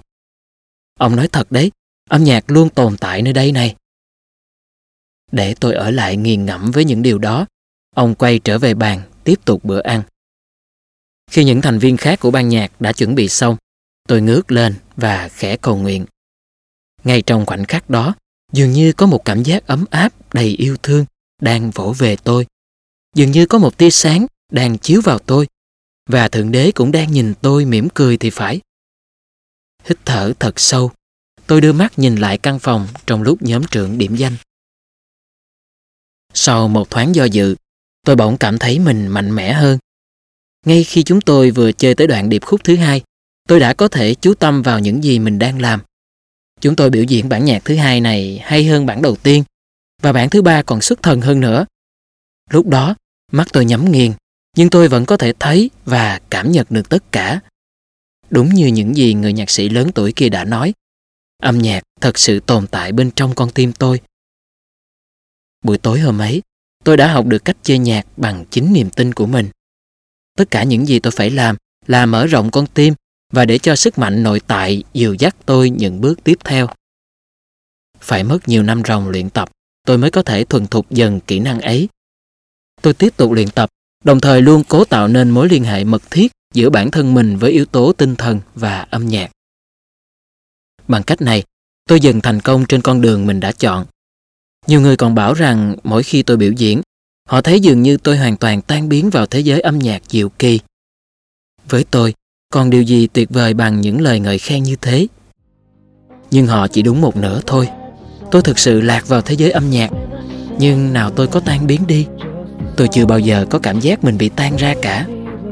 Không một từ ngữ nào có thể diễn tả được cảm giác của tôi mỗi khi tôi được ôm ấp trong vòng tay của chính tâm hồn mình được bao bọc bởi một chiếc chăn ấm chính là những bài hát và hoàn toàn được thoát ly khỏi thế giới vật chất xung quanh.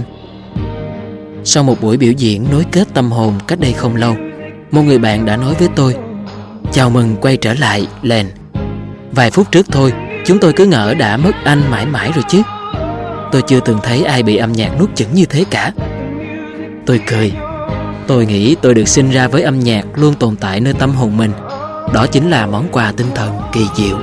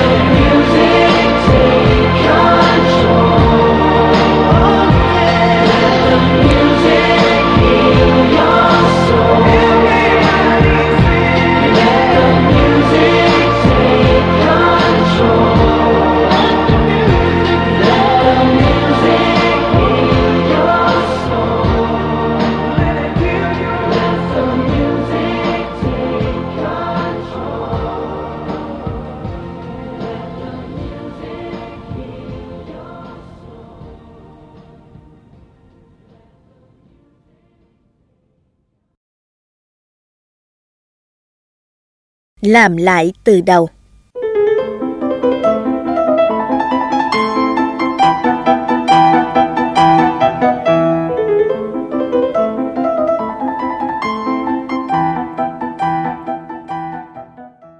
Câu chuyện bắt đầu khi tôi 11 tuổi.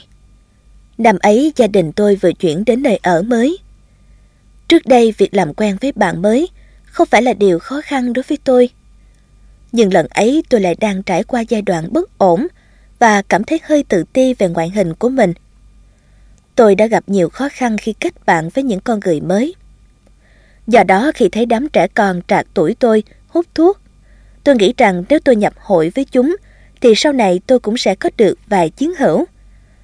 Thế là ngày nào bọn tôi cũng tụ tập với nhau để hút thuốc. Sau đó khi được giới thiệu với những đứa trẻ khác, tôi lại bắt đầu uống rượu. Chẳng bao lâu sau, ma túy và rượu cũng trở thành bạn của tôi. Vài năm sau tôi chuyển sang dùng cocaine và còn bỏ nhà đi. Lần đầu tiên tôi bỏ nhà đi là năm tôi 13 tuổi. Tối đó tôi đi chơi về trễ và mẹ vẫn còn thức. Mẹ nhìn thấy tôi ngồi trong xa hơi của đứa bạn đổ ngay trước nhà. Mà mẹ lại khá nghiêm khắc về chuyện này. Lúc đó tôi đang sai thuốc và tôi nghĩ rằng mình không thể vào nhà được. Thế là tôi đi luôn với đứa bạn.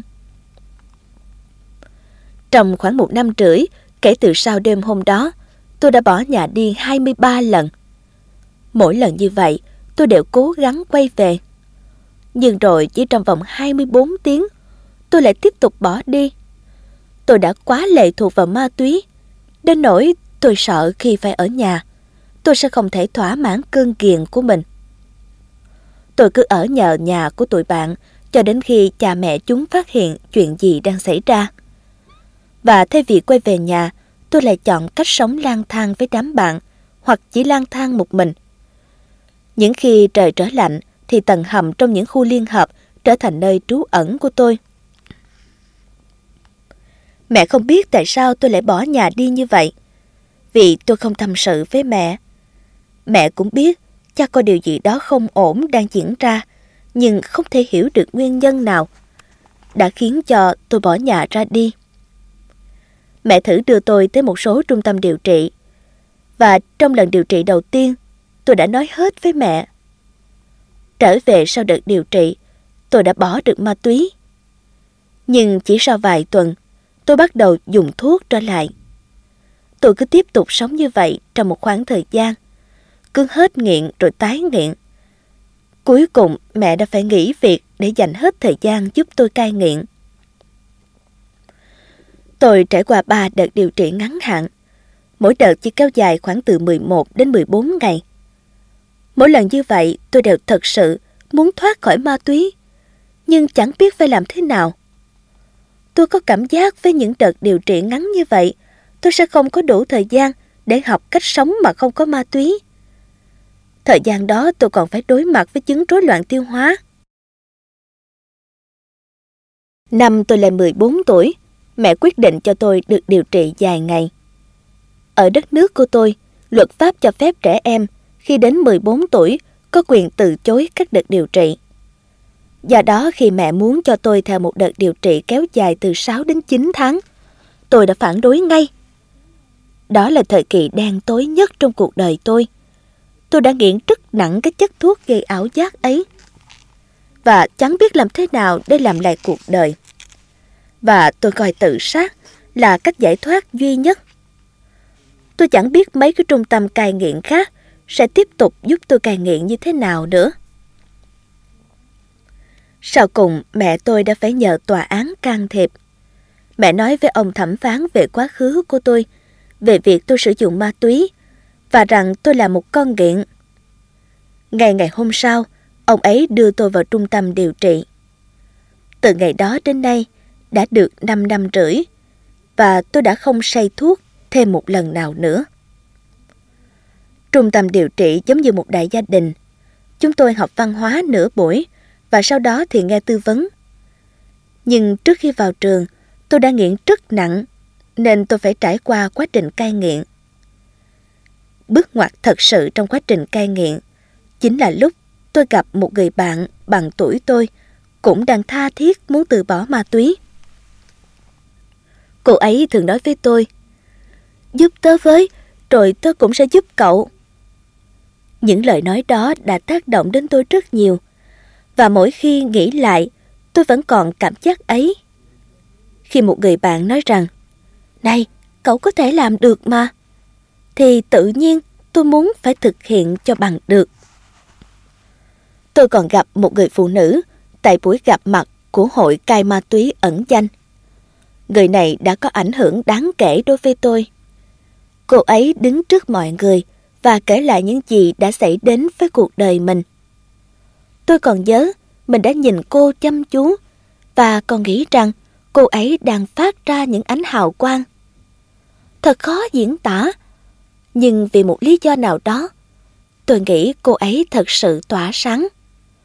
Cuộc sống của cô lúc ấy đã ổn định, kể cả những chuyện không mấy vui vẻ cũng đã khá hơn. Tôi nhớ là tôi đã nhìn cô ấy và ước. Giá như mình cũng được tỏa sáng một chút nhỉ? Mình không mong muốn phát ra ánh hào quang mà chỉ tỏa sáng một chút thôi. Từ hôm đó, tôi quyết tâm làm mọi việc bằng tất cả sức mạnh của mình để có thể sống một cuộc sống lành mạnh. Sau đó tôi mới biết, muốn là một điều và thực hiện được điều đó là hai việc hoàn toàn khác nhau. Sau đợt điều trị, gia đình tôi lại chuyển nhà. Tôi bước vào tuổi 15 và tôi biết rằng chẳng bao lâu mọi người trong trường sẽ biết được quá khứ của mình. Tôi lại rơi vào hoàn cảnh mà mình đã gặp phải năm 11 tuổi. Đó là không có bạn bè. Chỉ có điều lần này tôi không thể dùng thuốc để kết bạn nữa. Tôi quyết tâm sẽ không lặp lại lỗi lầm ngày xưa, nên đã tìm ngay đến cô giáo cố vấn của mình. Tôi nói với cô rằng tôi không tự tin là mình sẽ không trở lại con đường cũ. Cô đã khiến tôi rất ngạc nhiên khi bảo tôi hãy chia sẻ câu chuyện của mình với các bạn học sinh lớp 5 và lớp 6. Tôi nói với cô, tôi chưa bao giờ nói chuyện trước đám đông cả. Nhưng cô quả quyết là tôi sẽ làm được. Tôi thật sự cảm thấy rất sợ khi phải chia sẻ quá khứ của mình với những người chưa hề quen biết. Do đó tôi nhờ mẹ cùng tham gia với tôi. Chiều hôm đó, hai mẹ con tôi đã ngồi với nhau để lên kế hoạch cho buổi nói chuyện của tôi.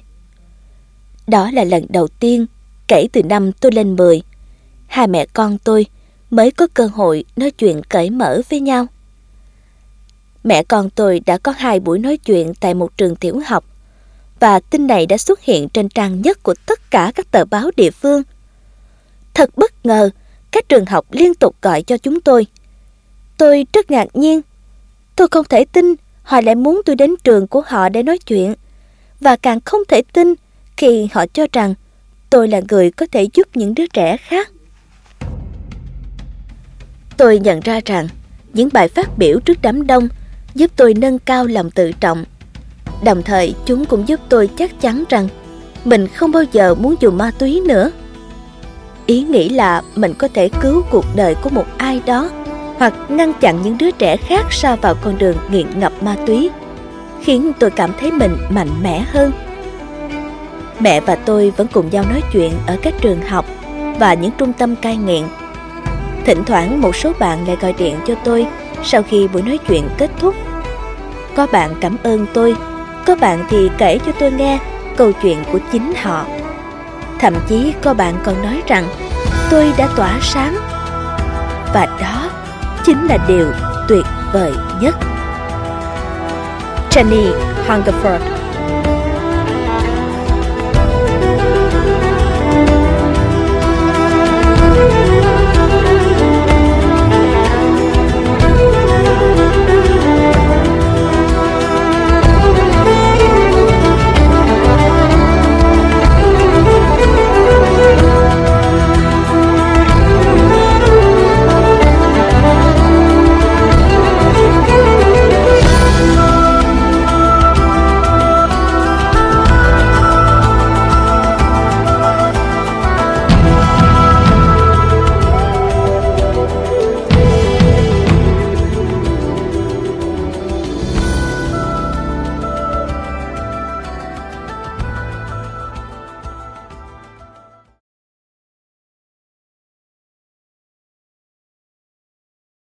Tôi là Loni.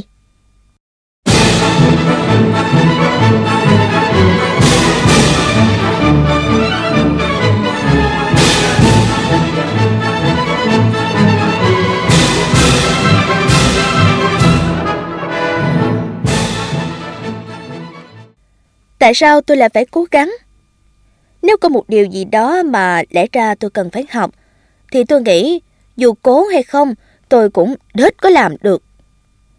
Mẹ tôi nói, Lâu Ni à, con gái không nên nói những từ ngữ như thế.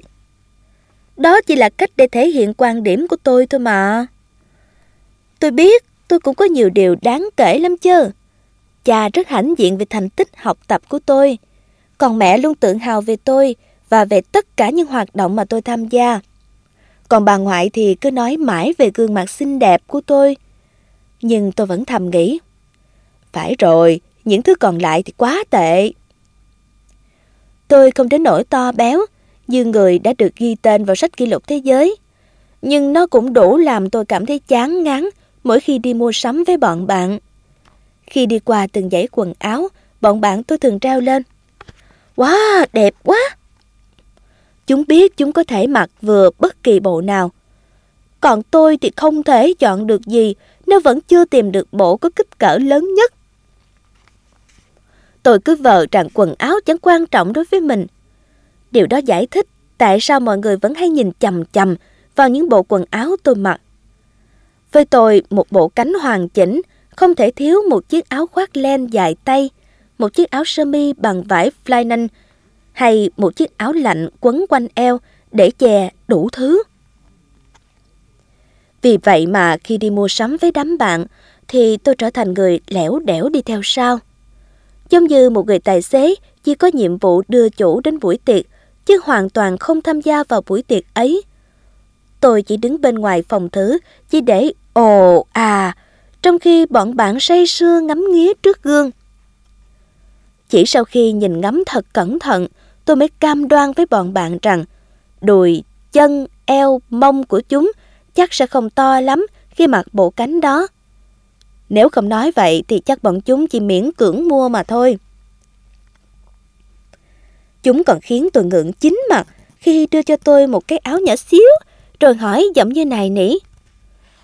Cậu thấy cái áo nào nhỏ hơn cái này nữa không? Xem nào, tôi nên tìm nó ở đâu nhỉ? Ở quầy hàng dành cho trẻ em chắc. Thế nhưng tôi thật sự rất hậu đậu. Tự thấy mình là người có năng khiếu chơi thể thao, nên tôi đã thử đăng ký vào đội bóng chuyền cùng với bọn bạn. Đây mới là điều tệ hại. Tôi trúng tuyển. Có vẻ như tôi có cú giao bóng cực kỳ hiểm hóc.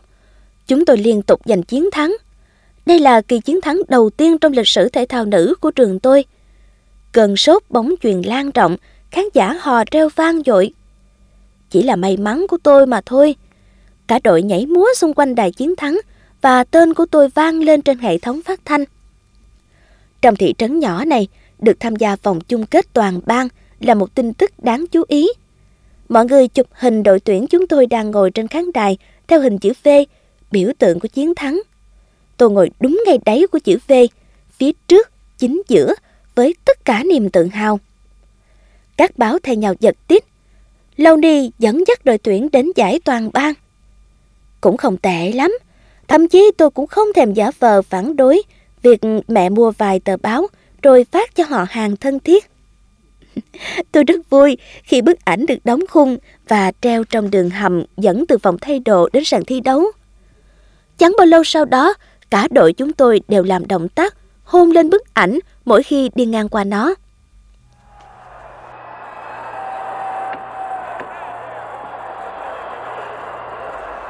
Hôm đó là đêm chung kết và chúng tôi có được lợi thế sân nhà.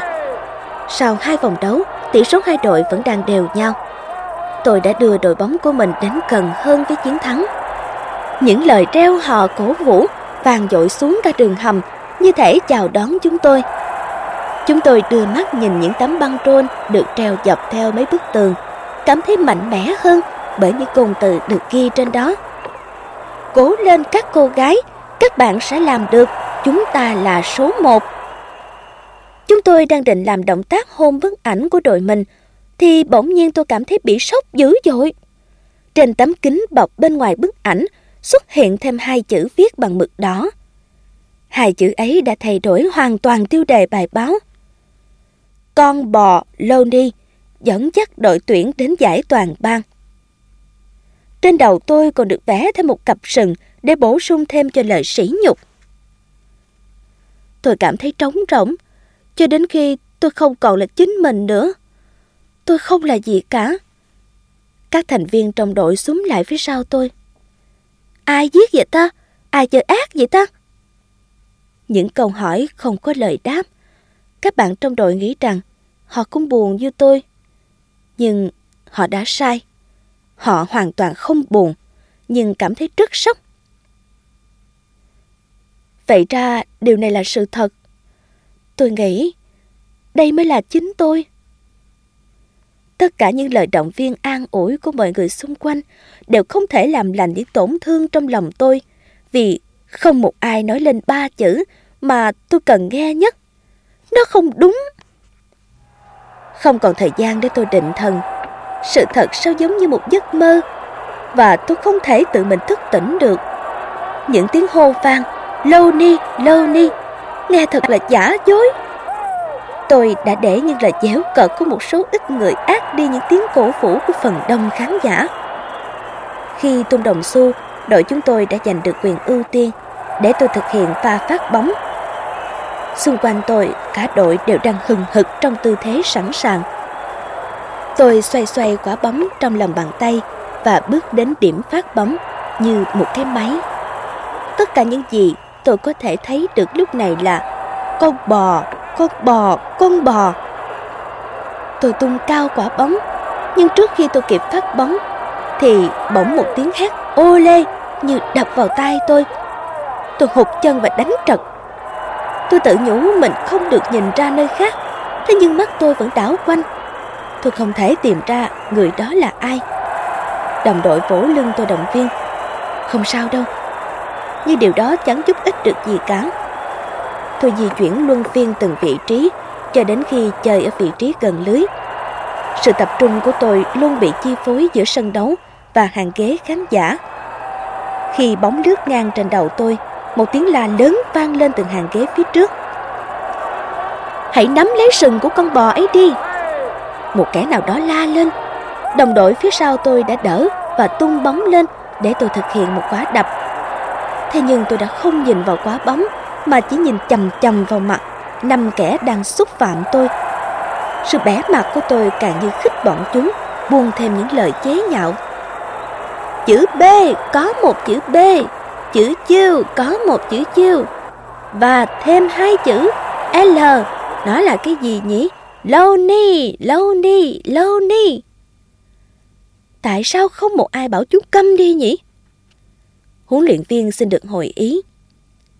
Lâu đi, em có thể tập trung thi đấu chứ? Tôi chỉ nhún vai.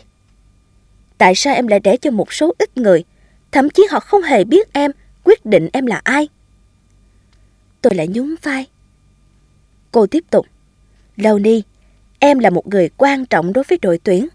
Những từ ngữ chăm chọc ấy không thể thay đổi được con người của em, trừ khi chính em muốn chúng chi phối mình. Đó chỉ là trên lý thuyết thôi, còn đây là thế giới thật. Tôi thầm nghĩ. Tôi vẫn để em thi đấu, nhưng nếu em vẫn không vượt qua được những điều này, tôi sẽ phải thay em. Tôi gật đầu. Tôi đi ngang qua bọn con trai để đến vị trí thi đấu. Cứ mỗi bước đi của tôi, chúng lại chậm chân thật mạnh, làm trung cả sàn nhà. Tôi đã hiểu ra. Thật nực cười. Lúc đi ngang qua đồng đội, mặc dù trước đó tôi đã chơi không tốt, nhưng họ vẫn động viên tôi. Cậu có thể làm được mà, cậu luôn là số một của đội tuyển. Một điều gì đó vỡ ra trong tôi. Câu trích dẫn dán ở cửa tủ lạnh của bà ngoại tôi bỗng hiện ra rõ như in trong tôi. Tạo hóa không sinh ra cái gì đáng bỏ đi cả.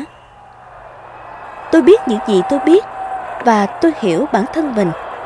Tôi không phải là đồ bỏ đi. Từ sâu thẳm trong tâm hồn, tôi cảm nhận được giá trị của bản thân mình. Tôi là ai? Lũ con trai non choẹt ấy thì biết gì về tôi chứ? Có rất nhiều người yêu thương và ủng hộ tôi. Và lúc này là lúc tôi phải cố gắng hết mình vì họ và vì chính bản thân tôi nữa. Nghĩ như vậy và tôi chẳng còn thấy vướng bận gì về chúng nữa. Ôi, chúng vẫn tiếp tục dậm chân theo mỗi bước đi của tôi. Tôi chẳng thích thế, nhưng nó đã không còn ảnh hưởng gì đến tôi nữa. Bọn chúng chẳng có chút nghĩa lý gì đối với cuộc sống của tôi cả.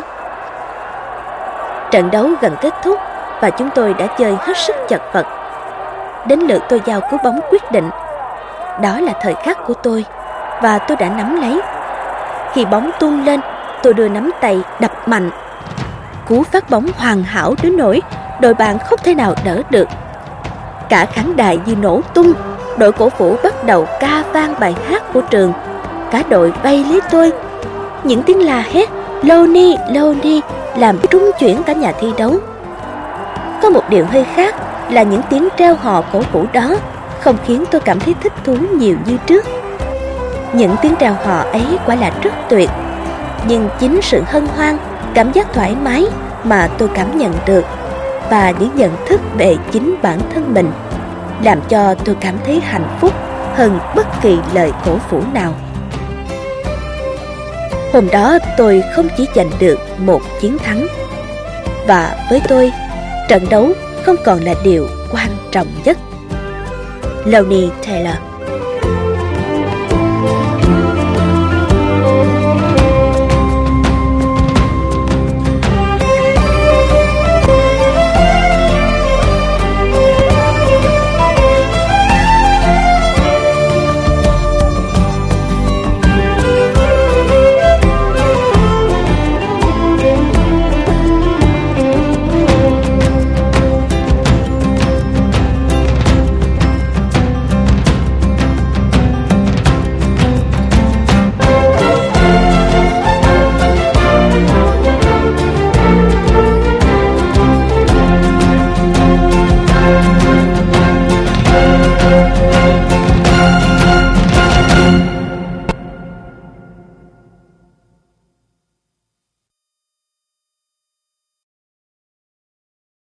Hồi ức về mẹ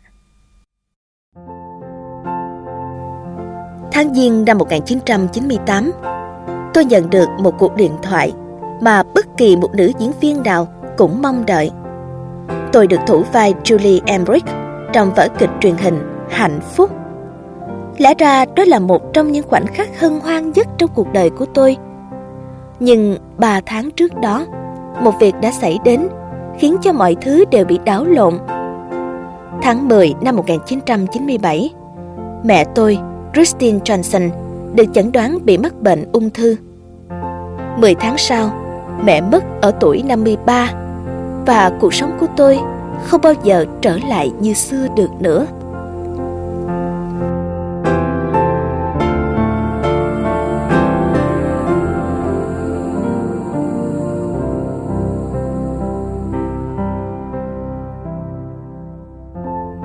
Mẹ là người bạn tốt nhất của tôi. Mẹ dạy tôi biết trân trọng từng ngày. Tôi nghĩ đó chính là chìa khóa để bước vào cuộc sống. Tôi cố gắng ghi nhớ điều đó, rồi chuyển nó thành một thói quen. Và mỗi khi gặp phải một vướng mắc gì, tôi lại nghĩ đến mẹ. Tôi giống như người bạn tri kỷ lớn lên cùng mẹ ở mũi cốt, Massachusetts. Vì cả anh Greg J.R. hiện đã 33 tuổi và chị July của tôi giờ cũng đã 32 tuổi, đều lớn tuổi hơn tôi. Hiện nay tôi 29 tuổi. Nên lúc anh chị bắt đầu đi học thì chỉ còn tôi với mẹ ở nhà với nhau suốt ngày. Những lúc ấy, hai mẹ con cùng làm các công việc lạc vặt hoặc chỉ đi loanh quanh. Tôi với mẹ vẫn luôn gắn bó với nhau ngay cả khi tôi phải trải qua giai đoạn nổi loạn của tuổi dậy thì. Lúc học trung học, tôi thường về nhà trễ do mãi lo mấy chuyện vớ vẩn của tuổi mới lớn. Thế là bố mẹ gửi tôi vào một trường dân lập ở New Hampshire. Chỉ sau 8 tháng, tôi bị đuổi khỏi trường do bị bắt gặp trong phòng ngủ tập thể của bọn con trai. Ôi, hình phạt cho tôi là tôi phải tới học tại một ngôi trường nhỏ trong một nhà thờ ở địa phương. Mỗi khi làm sai điều gì mà tôi lại ra sức chối hoặc che giấu, thì mẹ sẽ nổi giận. Nhưng nếu tôi biết nhận lỗi và xin lỗi, thì mẹ sẽ dịu lại. Mẹ thực sự rất công bằng. Mẹ còn là một cổ động viên tuyệt vời. Ngay từ khi còn bé, tôi đã biết mình rất thích biểu diễn. Và mẹ luôn là cổ động viên nhiệt tình nhất của tôi. Năm 19 tuổi, khi tôi quyết định đến thành phố New York để theo đuổi nghề diễn viên, thì mẹ và cả bố tôi, Greg Johnson, lúc đó là một người bán sang hơi, đã không hề nói, thật mạo hiểm, hay đừng làm thế. Hai năm sau, năm 1993, tôi lại chuyển đến Los Angeles và nhận vai diễn đầu tiên là nhân vật Kimberly. Mọi chuyện diễn ra suôn sẻ cho đến mùa thu năm 1997. Bác sĩ nghĩ rằng trong tử cung của mẹ có một u nang đã phát triển lớn và cần phải được cắt bỏ. Nhưng chuyện gì sẽ xảy ra nếu thủ thuật cắt bỏ tử cung đơn giản đó lại trở thành một điều gì đó tệ hại hơn? Mẹ có vẻ nghi ngờ về điều này. Trước ca phẫu thuật vài ngày, mẹ gọi cho tôi trong một tâm trạng lo sợ. Emmy Joe này, điều gì sẽ xảy ra nếu mẹ bị ung thư nhỉ? Và tôi cũng có tâm trạng như mẹ. Mẹ, mẹ đừng nói vậy, mẹ đừng nói vậy mà. Rồi cũng đến lúc phải phẫu thuật. Mọi người đều không nghĩ rằng mẹ bị ung thư. Nhưng các tế bào ung thư lại xuất hiện ở khắp nơi trong cơ thể mẹ. Một dạng ung thư hiếm thấy. Nó bắt đầu từ ruột thừa, cho đến lúc bác sĩ phát hiện ra thì nó đã lan rộng ra khắp cơ thể của mẹ. Tôi sẽ không bao giờ quên được giây phút khi bố gọi điện để báo tin ấy cho tôi biết. Đó là ngày lễ Halloween. Tôi đã máy bay ngay về cùng gia đình trong tâm trạng choáng váng. Tôi nhớ cái đêm tôi đã ngồi cùng bố, hình như là hai ngày sau khi biết tin. Bố nói là bố biết mẹ sẽ chết. Tôi cũng thế. Nhưng tôi nói, không đâu bố ơi, chúng ta phải luôn hy vọng. Mẹ đón nhận tin này cùng cái chết được báo trước bằng một sự can đảm lạ thường. Giáng sinh năm đó, mẹ cũng biết đó có lẽ là mùa Giáng sinh cuối cùng của mẹ. Nên mẹ đã mua vé và đưa tất cả chúng tôi đi xem vở kịch được chuyển thể từ bộ phim Vua Sư Tử tại rạp Broadway ở New York. Vở kịch thật xúc động vì đó là câu chuyện nói về vòng luân hồi sinh tử vô tận. Khi tới cảnh Simba trong thấy hồn của sư tử cha, tôi quay sang nhìn mẹ. Mẹ khóc nhưng chưa bao giờ mẹ tỏ ra suy sụp trước mặt các con hay trước bạn bè. Tôi nghĩ chỉ có bố mới biết mẹ đang sợ hãi đến giường nào. Mẹ đã thử nhiều biện pháp trị liệu khác nhau mẹ còn tới một bệnh viện ở Washington DC để thực hiện một ca phẫu thuật mà bác sĩ hy vọng là sẽ kéo dài thêm thời gian sống cho mẹ. Những ngày ấy, chị tôi và tôi đã ngủ trên những cái giường nhỏ kê trong phòng bệnh của mẹ. Nhưng ca phẫu thuật không thay đổi được gì. Họ đã mổ cho mẹ, nhưng bảo rằng họ không thể làm được gì hơn. Các tế bào ung thư đã lan quá rộng. Mọi người ai cũng cố giúp mẹ, khuyên mẹ nên dùng những liều thuốc đặc trị và có chế độ ăn kiêng đặc biệt. Chúng tôi thì tìm trên Internet tất cả những thông tin có thể giúp chữa được bệnh ung thư. Ở đó có hàng triệu thứ mà người ta cố chào mời để bán cho bạn. Cuối cùng, mẹ nói, Thôi, mẹ không muốn thử thêm thứ gì nữa. Đừng có bắt mẹ uống những thứ thuốc vớ vẩn đó nữa. Suốt mùa đông và mùa xuân năm đó, tôi cứ đi đi về về giữa Los Angeles và mũi cốt. Mọi người trong đoàn kịch hạnh phúc thật tốt bụng. Đã đôi lần họ phải dừng vở kịch hoặc sắp xếp lại lịch diễn để tôi có thể về nhà. Đạo diễn còn gửi cho mẹ tôi mấy cái nón và mấy cái áo thun cùng một lá thư. Chúng cháu rất quý con gái của bác. Tôi nghĩ điều đó đã giúp mẹ cảm thấy yên lòng vì biết rằng tôi sẽ được chăm sóc khi mẹ ra đi. Mẹ không muốn ra đi ở bệnh viện, nên các nhân viên ở bệnh viện đã đến nhà tôi vào tháng 7 năm 1998. Họ thật giỏi vì đã giúp được mẹ tôi chấp nhận sự thật rằng mẹ sẽ chết. Điều đó giúp mẹ có thể nói lời tạm biệt với tất cả mọi người. Một ngày nọ, mẹ gom tất cả những món nữ trang và tài sản yêu thích của mình lại và bảo từng người bà mẹ yêu quý lên phòng. Rồi mẹ phân phát hết tất cả mọi thứ. Mẹ trao tặng lại những món quà ấy cho những người mà, theo mẹ nhớ là họ đã tặng chúng cho mẹ gần 20 năm về trước. Mẹ vẫn giữ được tính hài hước cho đến tận giây phút cuối cùng. Bốn ngày sau khi bác sĩ dự đoán là mẹ sắp phải ra đi, mẹ ngồi trên giường và bắt đầu hát. Mẹ nhìn hai chị em tôi và nói đùa. Mẹ sẽ làm gì nhỉ? Ờ, một người phụ nữ không thể sống thiếu đồ trang sức đâu. Mẹ muốn tôi quay trở lại công việc vì đoàn kịch đã phải sắp xếp lại kế hoạch dàn dựng tác phẩm vì tôi. Nhưng tôi bảo tôi muốn ở lại với mẹ. Cuối cùng mẹ phải năn nỉ. Chuyện này có thể kéo dài cả tháng đó chứ, con phải đi thôi. Tôi đã chào tạm biệt mẹ rất nhiều lần. Tôi ôm mẹ, hôn mẹ, đi xuống lầu, ngồi vào trong xe và sau đó lại chạy lên. Cứ như thế tới bảy lần. Sau cùng mẹ nói, Em Joe à, chuyện này bắt đầu buồn cười rồi đó, đi đi con. Đó là lời chào tạm biệt khó khăn nhất mà tôi phải nói. Ba ngày sau, ngày 19 tháng 8 năm 1998, mẹ mất. Chị tôi gọi điện và báo cho tôi biết tin dữ. Tôi bất động một hồi lâu. Sau đó tôi đi vào phòng khách và ngồi đó. Bất chợt tôi có một cảm giác kỳ lạ mà tôi chưa từng cảm nhận bao giờ. Cảm giác ấy giống như mẹ đang ở trong phòng cùng tôi vậy. Như thế, mẹ trở lại để mang đến sự bình yên cho tôi.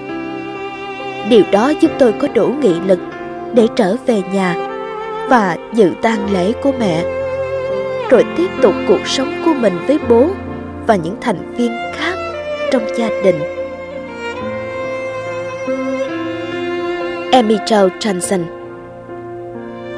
Tôi vẫn luôn nhớ thương những người tôi yêu quý, những người không còn bên tôi nữa. Nhưng tôi thấy mình thật thanh thản vì đã rất yêu thương họ. Lòng biết ơn, cuối cùng cũng chiến thắng nỗi đau mất mát. Rita May Brown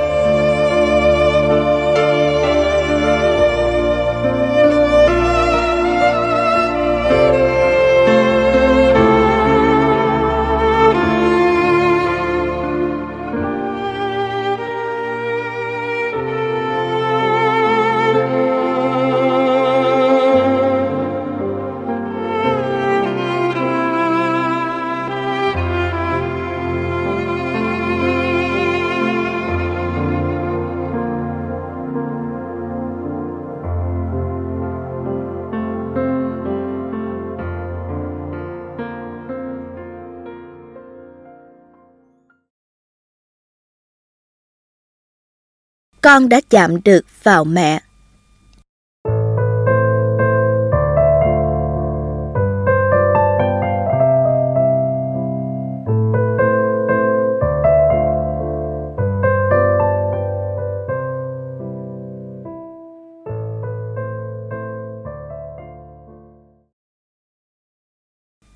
Không phải lúc nào tôi cũng chỉ có mỗi mẹ với tôi. Đã có lúc bố cũng có mặt trong cuộc sống của hai mẹ con. Nhưng lúc ấy đã lâu lắm rồi. Tôi không nhớ nhiều về bố cho lắm. Khi có hình dung về hình ảnh của bố trong tâm trí, thì những gì tôi có được chỉ là một hình ảnh lờ mờ về một người đàn ông cao lớn với mái tóc đen. Mặc dù thật khó diễn tả, nhưng tôi nghĩ là bố đang cười. Tuy vậy, mẹ con tôi không hề nói chuyện về bố. Những gì liên quan đến bố đều là điều cấm kỵ. Tôi không biết làm thế nào tôi lại biết được điều đó. Nhưng tôi biết như thế. Đó là một luật lệ bất thành văn mà mẹ đã đặt ra. Và tôi chỉ biết chấp hành. Nhưng tôi có cảm giác bố là một người tốt. Chỉ cần nghĩ tới hình ảnh của bố là tôi cảm thấy an toàn hơn. Còn mẹ thì không bao giờ nói gì về bố, kể từ khi chuyện đó xảy ra. Tôi nghĩ mẹ đang tự trách mình. Kể chi tiết thì rất khó. Tôi chỉ toàn nhớ những tình tiết không xác thực của sự kiện đó mà thôi. Lúc đó tôi còn quá bé. Chuyện ấy xảy ra khi tôi chỉ mới 4 tuổi thì phải. Điều này nghe cũng có vẻ hợp lý. Lúc đó tôi mới vừa lên 4 và chuyện đó xảy ra sau sinh nhật của tôi vài ngày. Tôi nghĩ đó chính là lý do vì sao mẹ lại có vẻ buồn trong khoảng thời gian sinh nhật tôi. Nhưng mẹ giấu tôi. Mẹ nói rằng thỉnh thoảng mẹ vẫn như vậy.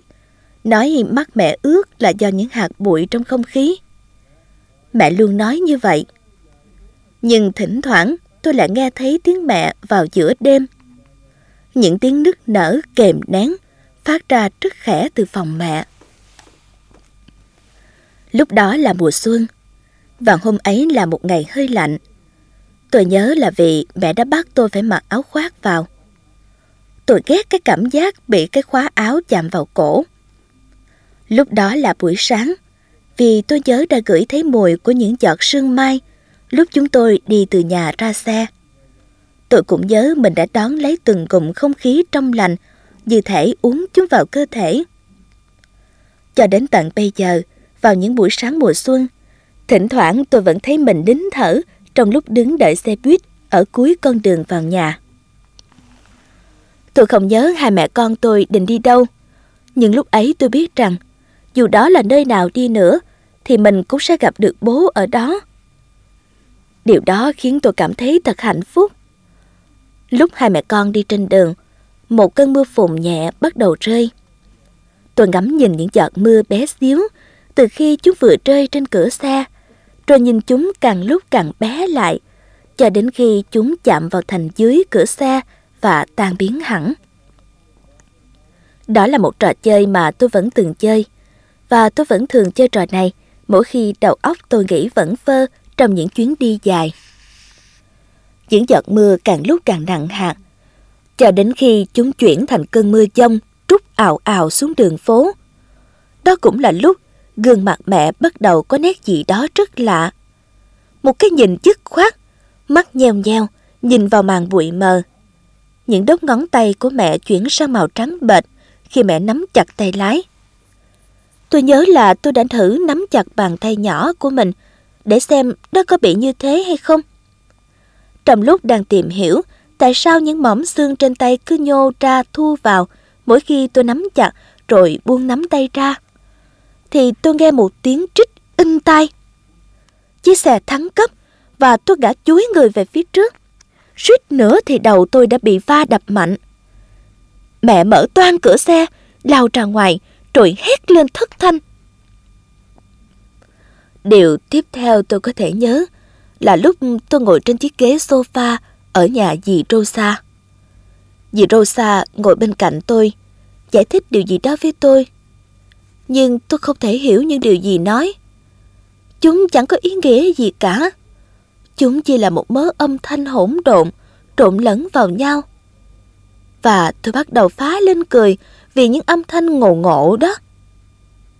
Dì gục mặt vào hai tay, toàn thân dì trung lên. Tôi cố giải thích với dì tại sao tôi cảm thấy buồn cười. Nhưng dì chỉ khóc. Thế là tôi không nói nữa. Và một lần nữa, nó lại trở nên mờ ảo. Thật kỳ lạ là tôi đã nhớ rất rõ những sự kiện dẫn đến tai nạn như vậy. Thế mà tôi lại không nhớ được gì nhiều sau khi nó xảy ra. Có nghĩa là tôi nhớ từng phần trời trạc, cảm giác, màu sắc, hình ảnh, nhưng không điều gì có thể gợi lại toàn bộ câu chuyện. Lúc ấy mọi thứ rất u ám. Tôi nhớ đã thấy mọi người khóc lóc, còn mẹ tôi thì ngồi trên giường, xung quanh là những người bạn của mẹ.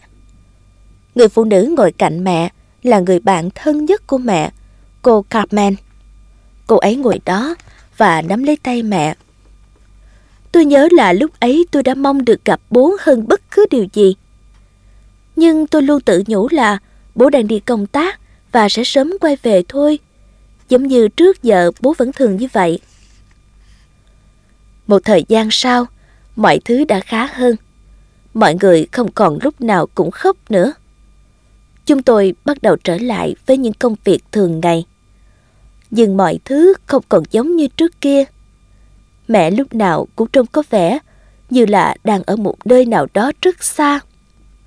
Tôi đã hát cho mẹ nghe, nhảy cho mẹ xem, đùa nghịch với mái tóc của mẹ. Bất kỳ điều gì để mẹ có thể cười với tôi như trước kia. Tất cả những gì tôi nhận được chỉ là một cái xoa đầu nhẹ nhàng cùng một nụ cười xa xăm. Tôi không thể chạm được vào mẹ. Kể từ lúc đó, tôi đã lượm lạc thông tin trong từng mẫu đối thoại của mọi người và sắp xếp chúng lại với nhau để biết được chuyện gì đã xảy ra. Ý tôi là tôi đã biết bố mất trong một vụ tai nạn sang hơi. Nhưng tôi cũng biết rằng mọi chuyện không chỉ có thế. Hôm ấy hai mẹ con tôi đang trên đường đi đón bố ở sân bay. Tôi nhớ dạo ấy bố thường đi công tác xa, nhưng hai mẹ con tới trễ vì trời mưa. Chúng tôi tới nơi, đúng lúc tai nạn xảy ra. Lúc ấy bố đang nghiêng người ra đường vẫy một chiếc taxi. Khi chiếc taxi chuẩn bị dừng lại để đón bố, thì nó bị trượt bánh và lao vào vỉa hè, tông thẳng vào bố. Mẹ đã chứng kiến toàn bộ những gì xảy ra. Vì chúng tôi đến hơi trễ, nên chắc hẳn bố nghĩ rằng hai mẹ con tôi đã quên đón bố. Và vì thế mà bố phải tự tìm cách để về nhà. Ngay lúc chúng tôi vừa tới nơi, trời mưa rất to, mặt đường ướt sũng, thắng của chiếc taxi không ăn. Có rất nhiều yếu tố liên quan đến cái chết của bố. Nhưng mẹ lại chỉ đổ lỗi cho mình vì thế mà cả cuộc đời tôi đã phải chịu ảnh hưởng của nỗi buồn thầm kín ấy. Mẹ vẫn sống khép kín. Thời gian cứ thế trôi qua. Này đã đến lúc tôi phải xa nhà để vào đại học. Còn mẹ thì vẫn vậy. Vẫn tự giam mình trong cái nhà tù mà chính mẹ là người giữ chìa khóa. Suốt một thời gian dài, chỉ có hai mẹ con tôi sống bên nhau. Hẳn mọi người nghĩ rằng có lẽ chúng tôi đã thỏa thuận với nhau điều gì đó. Chỉ có hai mẹ con, cùng nhau đối đầu với mọi khó khăn. Nhưng không phải vậy. Mẹ cứ ở trong góc riêng của mẹ, còn tôi ở trong góc riêng của tôi. Đã nhiều lần tôi cố với ra, giống như tôi đã làm hồi bé.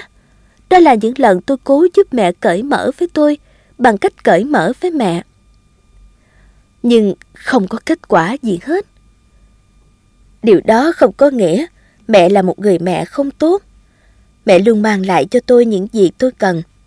Và mẹ phải làm việc thêm giờ để tôi có được cuộc sống đầy đủ như những đứa trẻ còn đủ cha, đủ mẹ. Mẹ là một người mẹ tốt. Và giờ là lúc tôi phải đi. Hai mẹ con đang trên đường đến trường học của tôi. Tất cả đồ dùng của tôi đã được đóng vào thùng để phía sau xe tải. Mẹ lái xe, còn tôi thì đang nghe album của nhóm Counting Crows. Trời mưa và tôi lại ngắm nhìn những giọt nước đang đua nhau chảy xuống thành dưới của cửa xe. Tôi cảm thấy đây là cơ hội cuối cùng của mình. Bây giờ, hoặc sẽ không bao giờ. Và thế là tôi nói. Hẳn là bố sẽ rất hãnh diện về con mẹ ha. Vào đại học này, trưởng thành này. Trường còn ở khá xa. Lúc này dường như chúng tôi đang đi trên một con đường dài vô tận, không một bóng người. Vì thế khi chiếc xe đột ngột dừng lại, chúng tôi không hề sợ sẽ gây ra tai nạn. Với những giọt nước mắt chảy dài trên khuôn mặt, mẹ nhẹ nhàng quay sang tôi. Nhưng mẹ đang cười. Ban đầu mẹ chỉ nhìn thẳng vào mắt tôi và tôi cảm thấy ngạc nhiên quá đổi. Mẹ nắm tay tôi và nói Đúng vậy, con yêu ạ. À. Bố con hẳn sẽ rất tự hào về con và tôi chợt nhận ra rằng tôi chưa bao giờ dành thời gian để đau buồn vì mất bố, mà tôi đã dành cả khoảng thời gian qua để đau buồn vì mất mẹ. Chẳng hiểu sao tôi lại thấy rằng mất mẹ kinh khủng hơn mất bố, vì thật sự mẹ vẫn ở bên cạnh tôi, nhưng chỉ là một cái vỏ trống rỗng. Còn giờ thì mẹ đang ở đây, mẹ đang ở bên tôi. Đó mới là điều quan trọng mẹ lại tỏa ra hơi ấm. Hơi ấm mà trước đây tôi từng cảm nhận, nhưng chỉ cảm nhận được trong một thời gian ngắn. Bất chợt tôi cũng bật khóc. Không phải vì tôi nhớ bố và ước sao bố đang ở đây với tôi? Mà bởi vì sau cùng, sau một thời gian dài như thế, mẹ đã sẵn sàng trở lại với cuộc sống. Annalise Anton